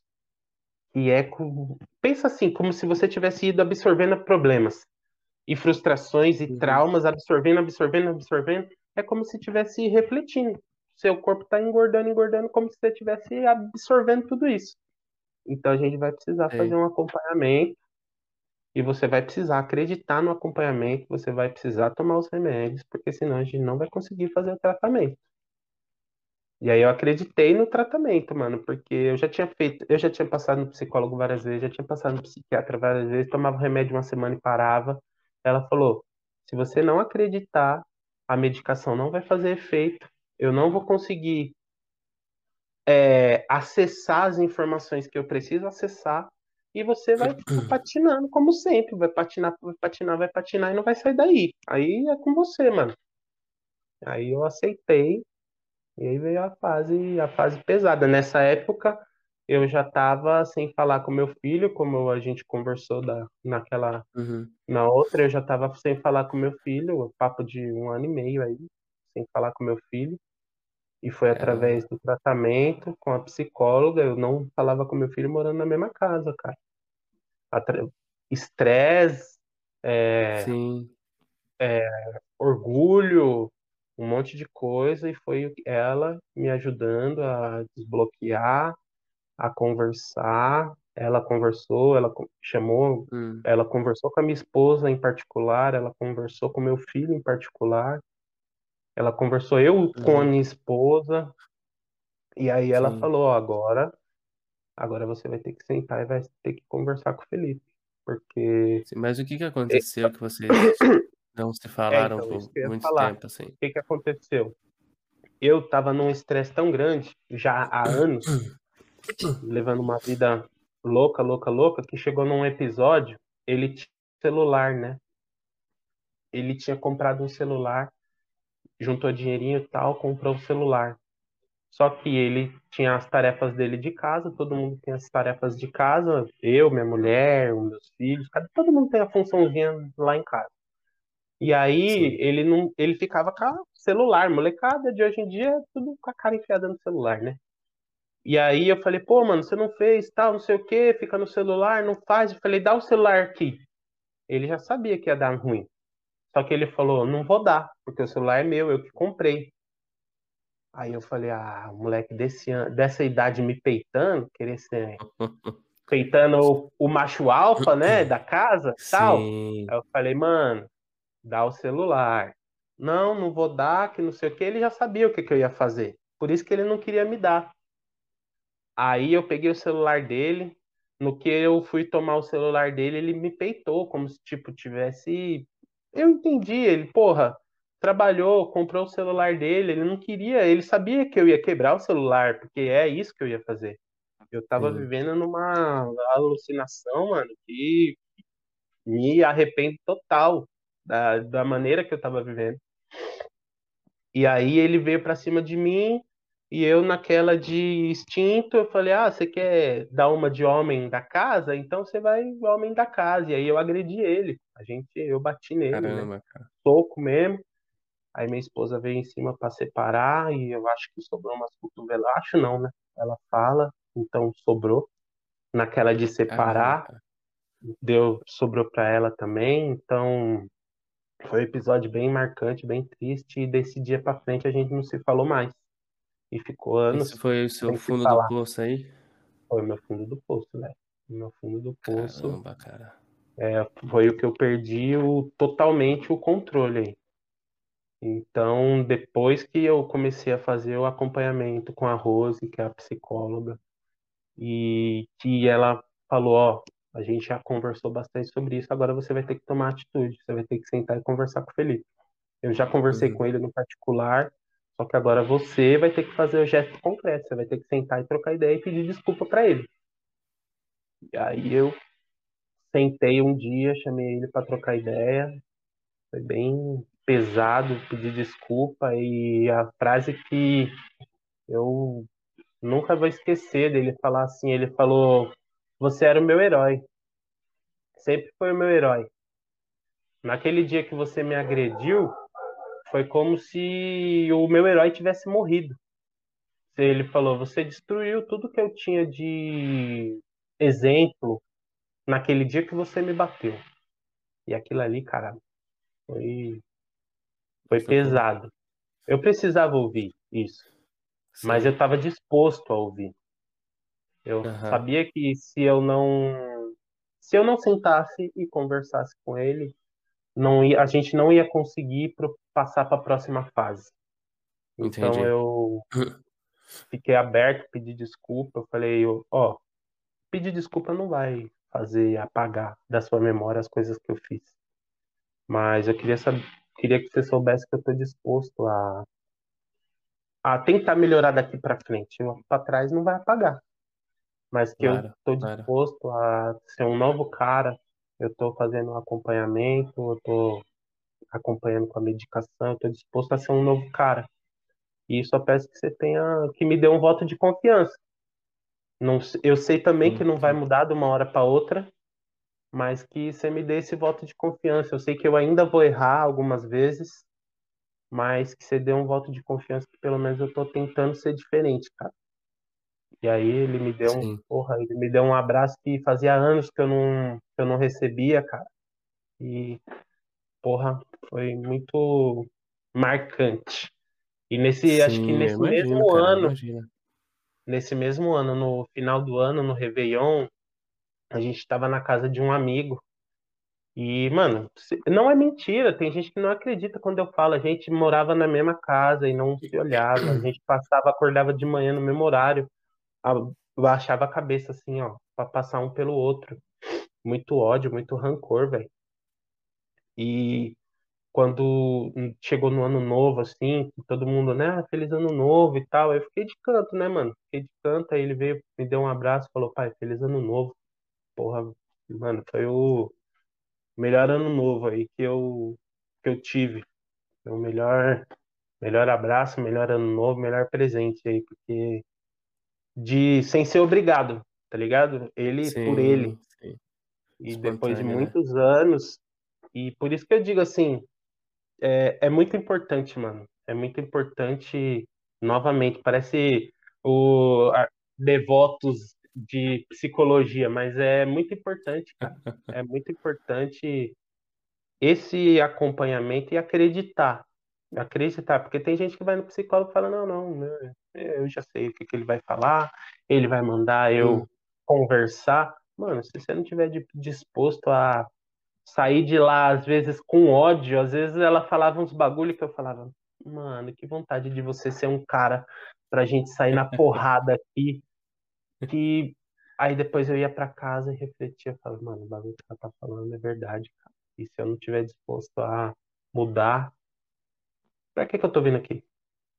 E sim, seja com a minha esposa, porque também, como eu disse, ela foi meu único relacionamento, eu não sabia sobre relacionamento, sobre me relacionar com outra pessoa, então já errei também, então tomei muita pancada sobre relacionamento através da terapia e ainda tomo, porque também não tô ainda aonde eu quero estar, sim, mas, sim. mano, Uma evolução, né, cara, uma é jornada aí. importante. É muito importante, velho. Eh, eh, o que o o que o que tá o que afetou, assim, além da da assim, do trauma, a questão do pai ter falecido na sua adolescência, todos esses traumas, eh, pra você chegar nesse nível, além do além de passar por essa parte do de emagrecer, não se reconhecer, era muito trabalho, você não trabalhava demais? Como que tá como que era antes a sua eu, rotina até você chegar nesse nível de estresse tão grande? é, Porque acho que acredito que foi vários que, fatores, né? É, então, foram vários fatores. Eu acho que também teve o fator de como ele estava sempre trabalhando, trabalhando, trabalhando, a gente meio que copiou, né? Então, ó, por exemplo, nessa, nesse auge aí, que eu, foi quando ela me mandou pro, pro psiquiatra para Uhum. terapia e falou: para agora, desacelera, senão você vai morrer. Eu estava trabalhando em três empregos. Eu estava trabalhando no McDonald's à noite, estava trabalhando limpando piscina de dia, e nas folgas do McDonald's eu estava em sociedade com meu irmão numa pizzaria. Então eu não parava, velho. Não parava. Eu não ficava em casa. Eu não via minha família. E tudo nesse de, ah, preciso trabalhar, preciso correr atrás. Talvez porque acho que se a gente parar para fazer uma reflexão, ah, meu pai não soube dar, pular fora lá atrás, e aí deixou faltar, e aí ele morreu. Não tô falando aqui, não sou psicólogo, não Uhum. sou estudado, Sim, sim. só sei da, de ter vivido na pele. Então acho que criou esse essa necessidade de estar correndo atrás, correndo atrás, correndo atrás, trabalhando, trabalhando, trabalhando. Só que eu não percebi que eu estava trabalhando que nem um louco com o objetivo e o, a desculpa de, ah, tô correndo atrás pela minha família, tô correndo atrás pela minha família, é pela minha família, pela minha família, só que eu não estava lá para minha família. Eu estava correndo atrás para tentar dar um futuro para minha família, só que a minha família precisava de mim agora, no presente. Sim. Então, quando eu estava em casa era estresse, quando eu estava em casa era briga, quando eu quando eu estava em casa era xingamento ou eu estava dormindo. Então, eu, eu me, me enganava falando que eu estava correndo atrás de trabalhar para dar uma qualidade de vida boa para minha família. E a minha família estava precisando de mim agora. Minha família aprendeu a viver Presente, sozinha. Né? Porque eu percebi isso foi num aniversário, tanto que eu até conversei com a psicóloga no dia, no meu aniversário do, de 38 anos. Esse ano eu faço 40. No aniversário de 38 anos, eu estava em casa na folga. Eu estava de folga e estava em casa. Aí eu estava sentado na a porta da minha sala dá de frente para a escada da, do hall, assim. Aí eu estava sentado na escada ali, pensando na vida tal, e eu vi que a minha família aprendeu a conviver sozinha. Então tava lá todo mundo trocando uma ideia, batendo um papo, uhum. e minha mãe até, minha mãe, minha esposa, meus filhos, todo mundo trocando ideia. Tinha bolo, tinha os salgados, tinha os comes e bebes, tinha o bolo, tudo para mim, só que eu não tava ali. Eu tava sentado na escada é. e a vida deles estava acontecendo. Eu falei, mano, eles não precisam de mim pra, pra sobreviver, tá ligado? Eles aprenderam a viver sem mim. Mas não é culpa deles. Quem correu atrás, é. quem criou essa situação fui eu, porque quem a, teve a desculpa de tipo, vou trabalhar, vou correr, vou trabalhar, vou correr, fui eu. Então não posso culpar eles, mas eles aprenderam a sobreviver sem mim. E foi onde a gente, eu fui começando a enxergar a necessidade de estar em casa e que correr, correr, correr atrás de trabalho para um futuro e eu não estar tá lá no futuro não vai adiantar. Ah, sim. E aí sim. foi que eu fui reduzindo. Aí foi quando Entendi. deu um problema na minha perna de circulação e o cara da o vascular que sempre me acompanhava falou: "Irmão, ó, tá aqui a receita. Se você quiser tomar um remédio bem, se você não quiser tomar bem também, se você tiver esse problema ano que vem, vai dar trombose, eu vou ter que amputar sua perna, então faz o que você quiser. Aí outro, outro tapa na cara, né? Aí ele falou, você tem que é. desacelerar, ou você aprende ou você não aprende, irmão. Vai aprender por bem ou vai aprender por mal. Sim. Aí foi quando eu aí foi quando eu troquei ideia com meu irmão, aí eu saí da pizzaria, aí fiquei trabalhando nas piscinas no McDonald's. Aí fui, eu já tinha já vinha conversando com o McDonald's a minha saída. Aí no outubro de 2021, agora eu saí do McDonald's e aí fui começando a estar mais presente na vida da minha família. Foi Legal. começando a ser mais presente. Sim. E cara, para você, homem, né? Para nós, para você, homem, que na época é, tinha aquele pensamento de macho alfa, tudo mais. Quão difícil foi para você pedir ajuda. E, e, e a, a ter que difícil. pedir ajuda e no orgulho, né, velho? falar, não, eu preciso de ajuda. orgulho, mano. Foi muito é. orgulho e foi esse amigo que me ajudou. Esse amigo falou, mano, a gente tenta, tenta, tenta conseguir as coisas sozinha e a gente tem que reconhecer que sozinho a gente não consegue. Esse orgulho bobo que a gente tem de homem, de ah, eu consigo, sou machão, ah, não posso chorar, homem não pode demonstrar sentimento, que foi, foi configurações que foi colocado na nossa cabeça pelos nossos pais, que também não está errado deles, porque uhum. foi o que foi colocado na cabeça deles, né? A gente está aqui para quebrar esse, para quebrar isso e colocar nos nossos filhos que sim, tem que falar sobre sentimento, sim, tem que chorar quando preciso, sim, tem que falar sobre amor, sobre, pô, não tem problema. Mas não, a gente não sabia, a gente não aprendeu. O que, que era, o que, que, o que, que a gente aprendia quando era pequeno? Se, se for zoado na escola, sai no soco, e se apanhar, chegar em casa vai apanhar também. E foi o que a gente foi configurado uma vida. Você vai falar de sentimento, vai falar que tá sofrendo. É. Até você conseguir desconstruir isso, cara, é difícil. E pegar e o máximo de menina possível, né? É, então, aí você tem uma filha. E aí, mas esse barato de pegar o máximo de menina possível eu não tinha não. Isso aí meu pai ensinava sempre assim, ele é. e sempre ele nunca teve esse pensamento machista não, cara. Tanto que meu pai me ensinou a cozinhar. Ele falava, ó, sua mãe não é empregada, então vocês dois vão saber lavar suas roupas, vocês dois vão saber cozinhar. Então eu e meu irmão sempre sabia. Nove anos de idade a gente já sabia cozinhar já. E meu pai que ensinou. E, e, e sabe, eu, eu sei cozinhar também. Assim, não sou masterchef, mas eu sei cozinhar. E é, e é engraçado, cara, porque aqui na Austrália, é, não sei se é porque agora eu tenho filho, eu comecei a perceber, não sei se no Brasil como que é também. É, vendem muito nos mercados, pra, principalmente, e a gente vê muito na- nas escolinhas, outros lugares, muito, muito menino. Por exemplo, é, tem, que tem é, casinha, é, cozinha, sabe? Cozinha sim. de brinquedo. Meu filho mesmo, ele tem uma cozinha de brinquedo. Tanto quando eu Ah, fui buscar, eu ainda quis come- fazer, eu meio que aquela aquela vergonha vergonha boba de homem, sabe? Ah, isso é pro meu filho e tal. Aí o cara falou: "Todo mundo tem que saber cozinhar, cara". exatamente. E é muito, é, é um barato muito machista, né? Porque é uma, Ah, tipo, uma sociedade muito machista, porque quando você vê, ó, eu Não, não costumo ver, pode ser que tenha, eu não vi. Eu fui numa loja esses dias de brinquedo e as cozinhazinhas que eu via era desenho de menina, cozinha rosa. Desenho de menina, cozinha rosa. Então, ah, os brinquedos de menina, qual que é? Boneca. Já ensina a menina que ela vai ter que criar um filho. Ah, cozi- qual o brinquedo de menina? Ah, pia para ela lavar louça e coisa para ela cozinhar.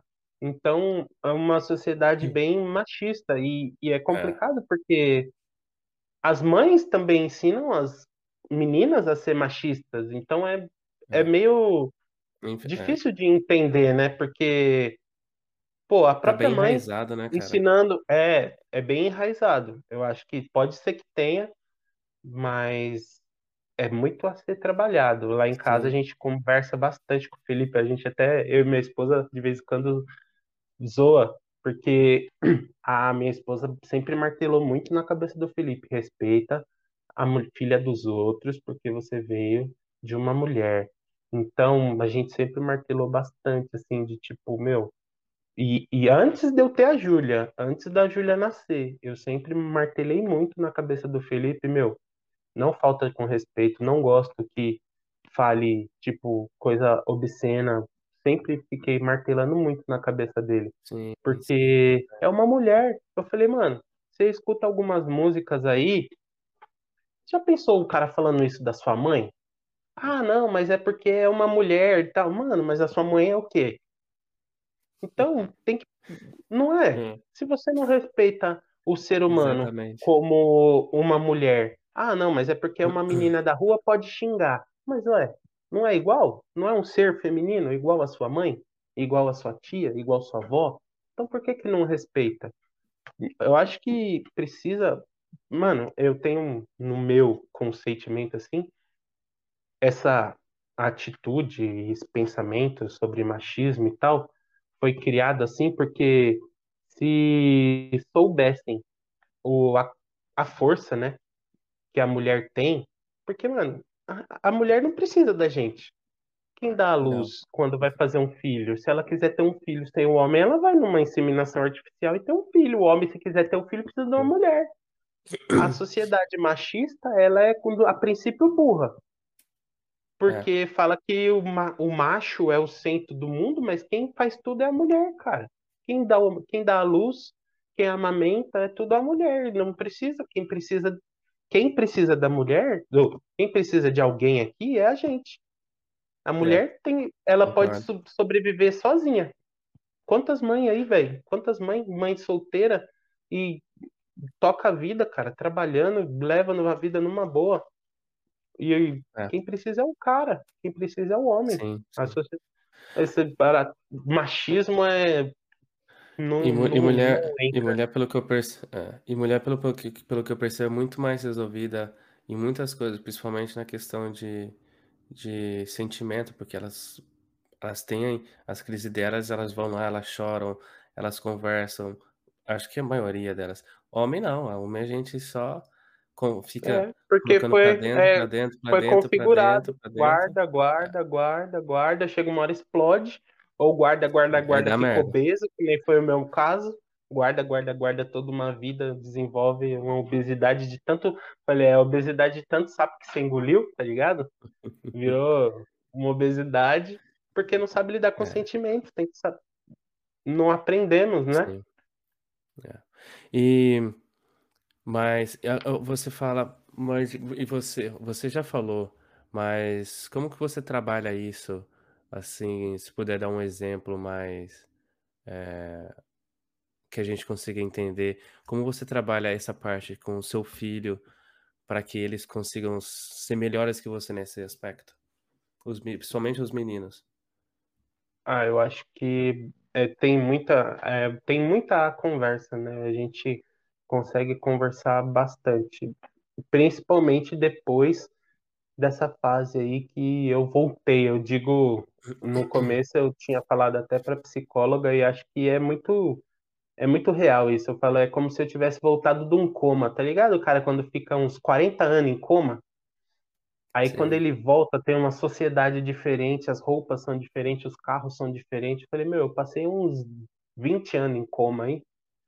E aí eu voltei, minha menina toda cheia de atitude, mexinha no cabelo, gosta das roupa mais streetwear, meio que nem de skatista. O meu menino que ama dançar, que é todo elétrico a milhão, falante. E eu tanto que até teve um episódio que eu falei pra minha mulher, falei: "Meu, acho que a gente vai ter que levar o Davi no psicólogo". Ela falou: "Por quê?". "Não, porque o Davi tá a milhão, ele fala, ele corre e tal, não sei o quê, e vem, te abraça, aí corre de novo, te abraça de novo". Ela falou: "O Davi é assim, só que você não via, porque você não estava aqui". Aí eu falei. "Caraca, velho". Então, tudo isso, a partir do momento que eu consegui estar mais presente, eu conseguia perceber, e percebi também que tá tendo uma troca, porque ficou mais aberto, então a gente tem mais espaço pra conviver junto, que nem esse domingo agora foi Dia dos Namorados. Aí todo mundo: "Ah, Uhum. que que você fez? Que que você fez?". Meu, foi eu e minha família toda, nós fomos pra Liberdade, que é um lugar que todo mundo gosta, da nossa família. Meus filhos Uhum. amam mangá, desenho japonês, amam toda a cultura oriental. Fomos todo mundo Legal. Liberdade. Todo mundo falou: "Ah, mas eu achei que ia ser só você e sua esposa". Meu, foi todo mundo. Então, ainda teve uma hora, assim, que estava os 3 andando na frente, assim, o Felipe abraçado com o Davi, e a Júlia do lado, os 3 andando na frente, aí eles pararam e tiraram uma foto na frente de um espelho que tinha de um prédio. Aí eu estava atrás com a minha esposa, eu olhei pra ela, ela olhou pra mim, eu falei: "Caramba, né, velho". Aquela sensação de tipo: "Mano, o que a gente já passou, o que você já passou, o que eu já passei", porque a história da minha esposa também é bem complicada. Uhum. Eu falei: "A gente tinha tudo pra dar errado". Mas, certeza. Não que a gente tá onde gostaria de estar, eu gostaria de ainda Sim. quero estar bem melhor. Mas eu Mas vai falei: "Meu, chegar. mas mas a gente já pode dar uma comemorada", porque, pô, ver Claro, seus 3 filho claro. ali, um do lado do outro, abraçado, trocando ideia, e a gente poder estar proporcionando ali um rolezinho, vamos lá na Liberdade conhecer uns lugar, comer um negocinho da hora. Então, Sim. sabe, eh, que nem fala o Emicida, sou fã do Emicida, assim, demais, ele as pequenas alegrias da vida adulta, tá ligado? Você po poder Claro, ver que é. seus filhos seus filhos estão bem, que seus filhos estão seguindo ali um caminho que é bacana, que não tá perdido no Sim. meio de ideia errada. Então são Cara, não aquelas as pequenas alegrias da vida adulta. É, não tem nada mais confortante que faz ver eles felizes, né. Esses dias mesmo Sim. eu cheguei em casa, cara, eu trouxe uma pizza para o meu moleque, meu moleque tem 2 Ah, anos e acho que eu 7 vi, você meses. postou, não colocou nas rede social? Que ele estava Vi, você sentado no alegria? sofá? É, eu vi, mano. Você alegria, cara. Ah, cara, É. aquilo ali não tem preço não, cara. Não aí tem, não mano. não não Não tem preço, não dinheiro que pague, É, então. Eu esses dias eu fui assistir E um treino no treino do Davi no judô, aí eu não avisei, né. E faz tempo que ele fala: "Pai, vamos lá ver um treino meu, vamos ver um treino meu". Aí eu fui lá sem avisar, falei pra minha mãe: "Hoje eu vou lá ver o treino dele". Mas não avisa, porque senão ele vai ficar nervoso, né. Aí estava lá, aí cheguei de mansinho, assim, depois que o treino já tinha começado. Mano, aí ver ele felizão, porque você tá ali: "Pô, meu pai veio ver meu treino". Mano, porra, faz tudo valer a pena, mano. Sim. Mano, eh, no último episódio do do meu podcast do podcast aí, eh, eu conversei com o outro cara, o o camarada, o o Rafa, e a gente conversou Sim. sobre muito essa questão de de se conhecer, né, porque quanto mais você se conhece, a gente consegue alcançar, eh, a verdadeira masculinidade, né, que a gente, eh, sempre almeja como homem e sempre pensa Sim. que que macho alfa ser um tipo de é um ser um aquele cara escroto, mas na verdade é totalmente diferente, né, cara. Sim. E e lá ele comenta sobre a questão de se conectar com com o eu feminino que nós temos. Sim. E Sim. você até mandou mensagem pra mim no no WhatsApp. Caramba, cara, realmente isso faz tudo muito sentido, porque eu comecei a melhorar bastante, mudar bastante quando eu realmente fiz essa conexão. E como que foi isso daí pra você, cara? Como que funcionou? Então, eu que eu sempre fui curioso, né, de de ler sobre filosofia, essas coisas, e antes eu era muito doutrinado, assim, pela religião, sempre fui muito católico, como eu disse. E aí depois Uhum. chegou um tempo que eu falei: "Meu, isso não faz mais sentido pra mim". Então Sim. eu comecei a pesquisar sobre outras religiões, espiritualidade, e uma um fio vai puxando o outro. Eu comecei a ler bastante sobre espiritualidade e comecei a ver, estudar sobre chakras, equilíbrio dos chakras e e principalmente sobre o nosso so eh, ler sobre sagrado masculino e sagrado feminino. Não sou profundo conhecedor, não sou Sim. só um cara que gosta de estar lendo. Então, eu comecei a entender que o nosso corpo, nossa parte espiritual, nosso corpo físico, mental, precisa sempre estar em equilíbrio, assim como tudo na nossa vida. E que a gente tem o nosso lado masculino e o nosso lado feminino. Todo ser humano tem o seu Uhum. lado masculino e o feminino. "Ah, pô, mas eu sou um homem, eu sou um machão, como assim eu tenho lado feminino?" Sim, você tem os sentimentos. A partir do momento que você tem os sentimentos, o lado feminino vai mexer com o seu lado de sentir, vai falar do seu lado dos sentimentos, o o seu lado de entender, de colocar no lugar do outro, que a mulher tem mais esse entendimento. "Ah, e né, o meu lado masculino?" O seu lado masculino, aquele vontade, né, que é aquela de correr atrás, aquele de batalhar, de Construir as e, coisas. por favor, os entendidos, eu não sou perito no assunto, eu sou um estudante ainda, eu tô aprendendo, mas Aham. o que eu entendi é, todo mundo tem o seu lado masculino, todo mundo tem o seu lado feminino, e precisa estar em equilíbrio. E quando você que nem o cara machão, que tem um um cara preconceituoso, ele precisa trabalhar o lado dele feminino. O lado dele feminino tá em desarmonia. Talvez o cara pode Aham. ter tido um trauma de infância, o cara pode ter tido um uma doutrina em casa, é filho de um cara que também era machão e ensinou ele, porque a criança ela nasce zerada, a gente vai ensinando as coisas errada pra eles, né. É, Então, pode ter isso. tido pode ter tido alguns maus exemplos ou pode ter tido alguns traumas que desequilibrou. Então aí, por que que ele vira um machão preconceituoso? Porque foi desenvolvendo só o lado masculino, masculino, masculino, o lado dele feminino foi ficando meio desequilibrado. Então, talvez Aham. precisa fazer aí um equilíbrio. E aí tem as pessoas que fazem essa parte desse equilíbrio. Mas eu Sim. consegui e eu consegui buscar pra mim, eu entendi que quando eu percebi que existe esse equilíbrio e que não tem problema ter o lado feminino, não tem problema expor sentimentos e reações. Isso começou a fazer muito bem, porque a gente tinha aquelas crenças cren que chama crenças limitantes, né. Aham. "Ah, homem não chora. Ah, que não sei o quê, não pode chorar, não pode demonstrar". Isso nada mais é do que preconceito.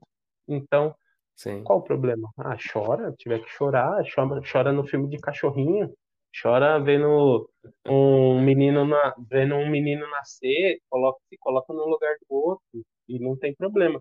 E Sim. mim isso foi muito importante.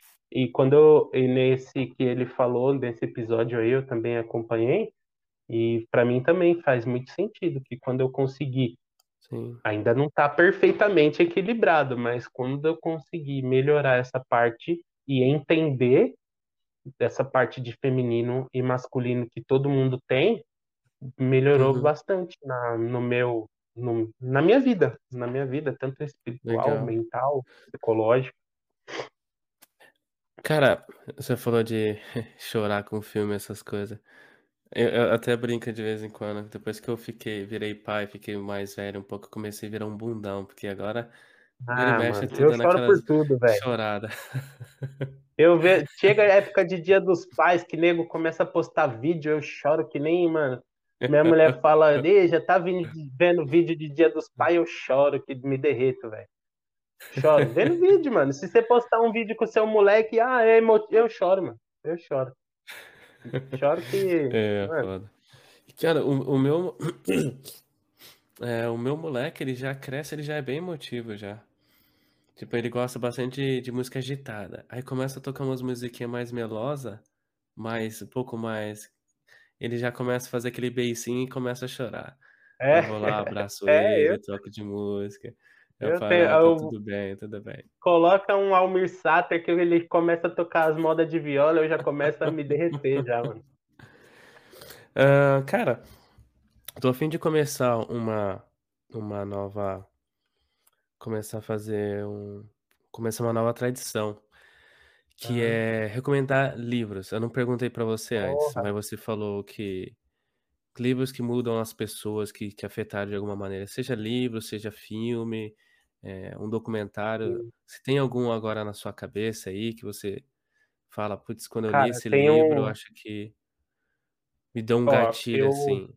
Eu tenho uma. A minha psicóloga ela me deu de lição de casa para trabalhar a minha ansiedade e ler livros. Porque eu tenho uma mania de ouvir podcasts.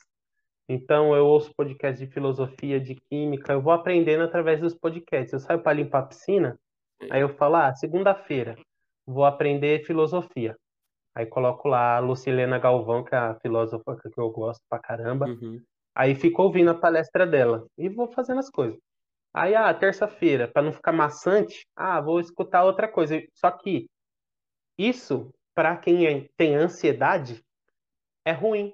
Então eu preciso, como lição de casa, ler livros físicos. Então eu tô, eu não sou um devorador de livros, eu tô ali engatinhando nos livros. sim, sim. E o livro que eu tô lendo tem a ver com esse assunto que a gente estava conversando, que chama Jornada Solar.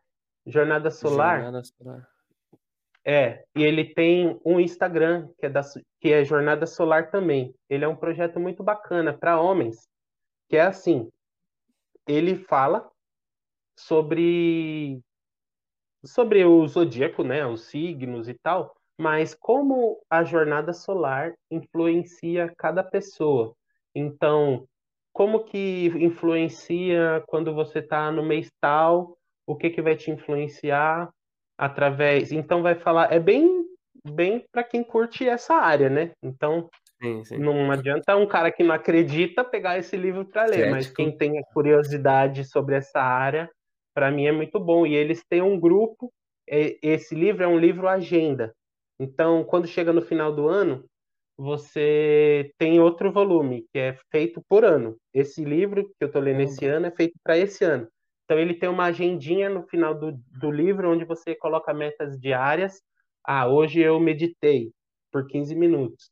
Hoje eu fiz um exercício físico.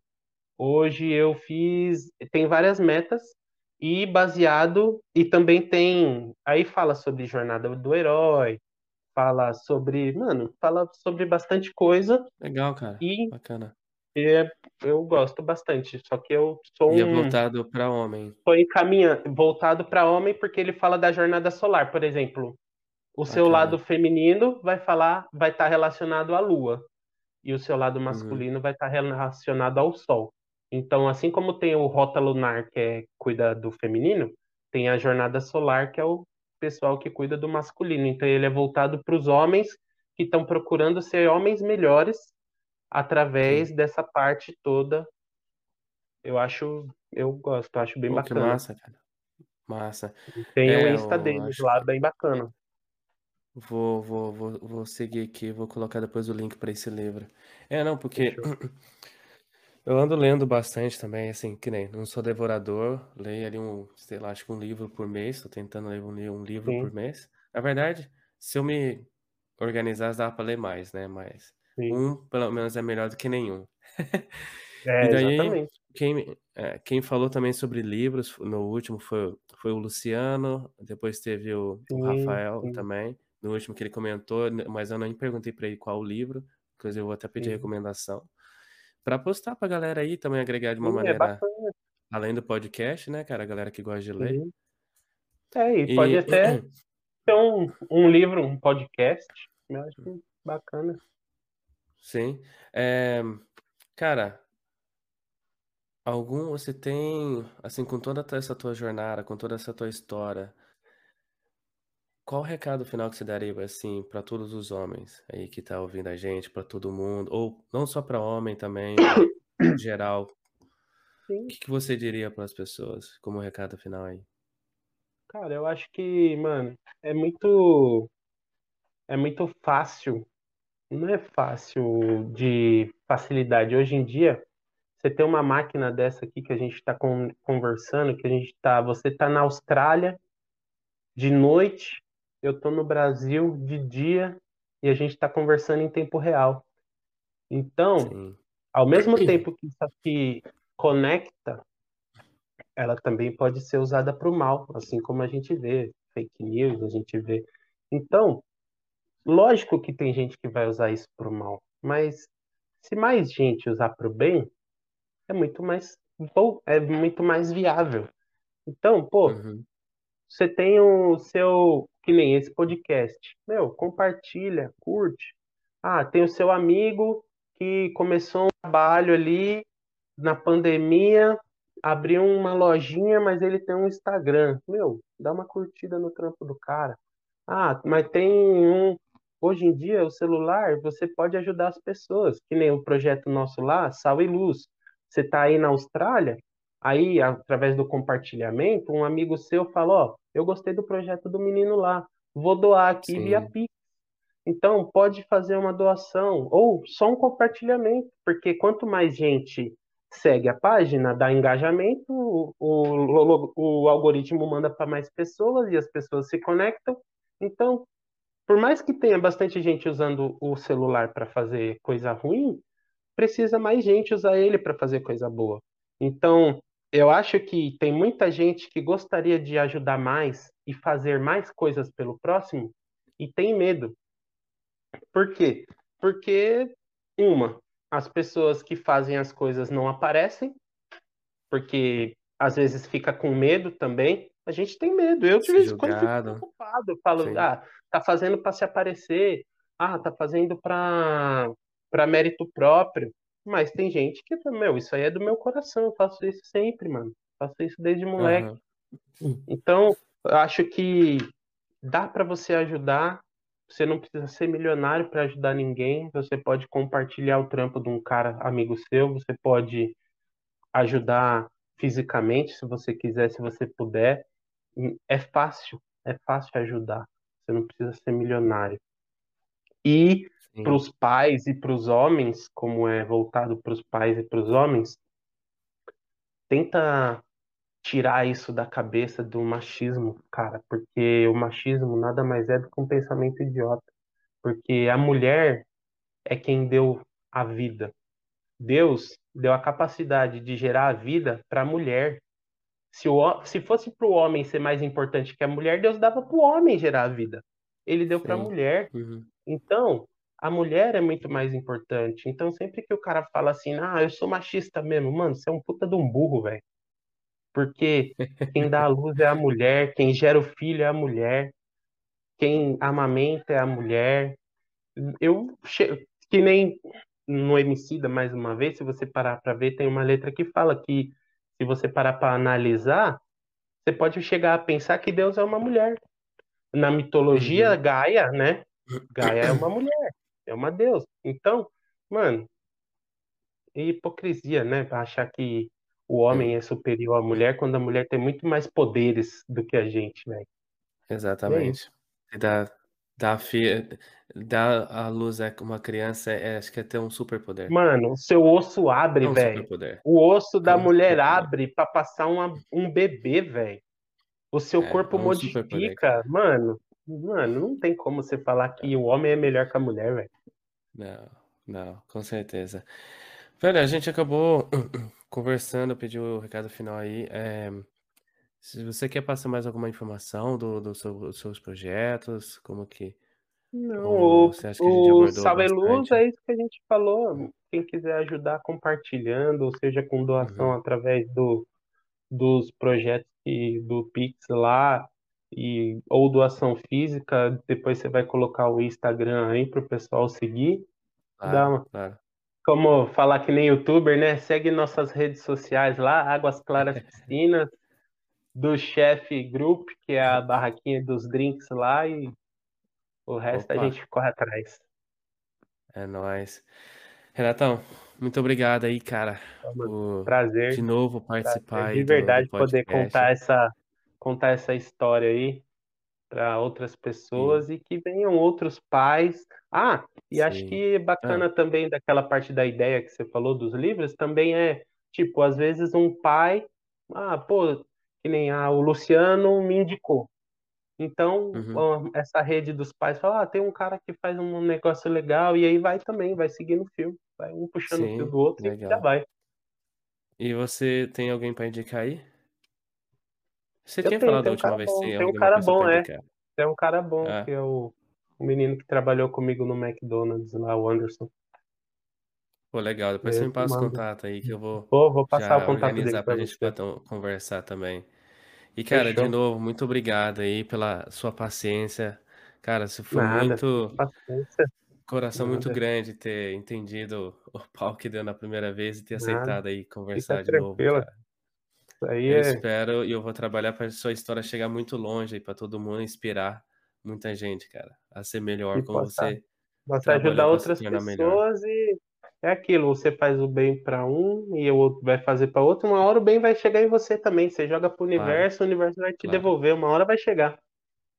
Exatamente.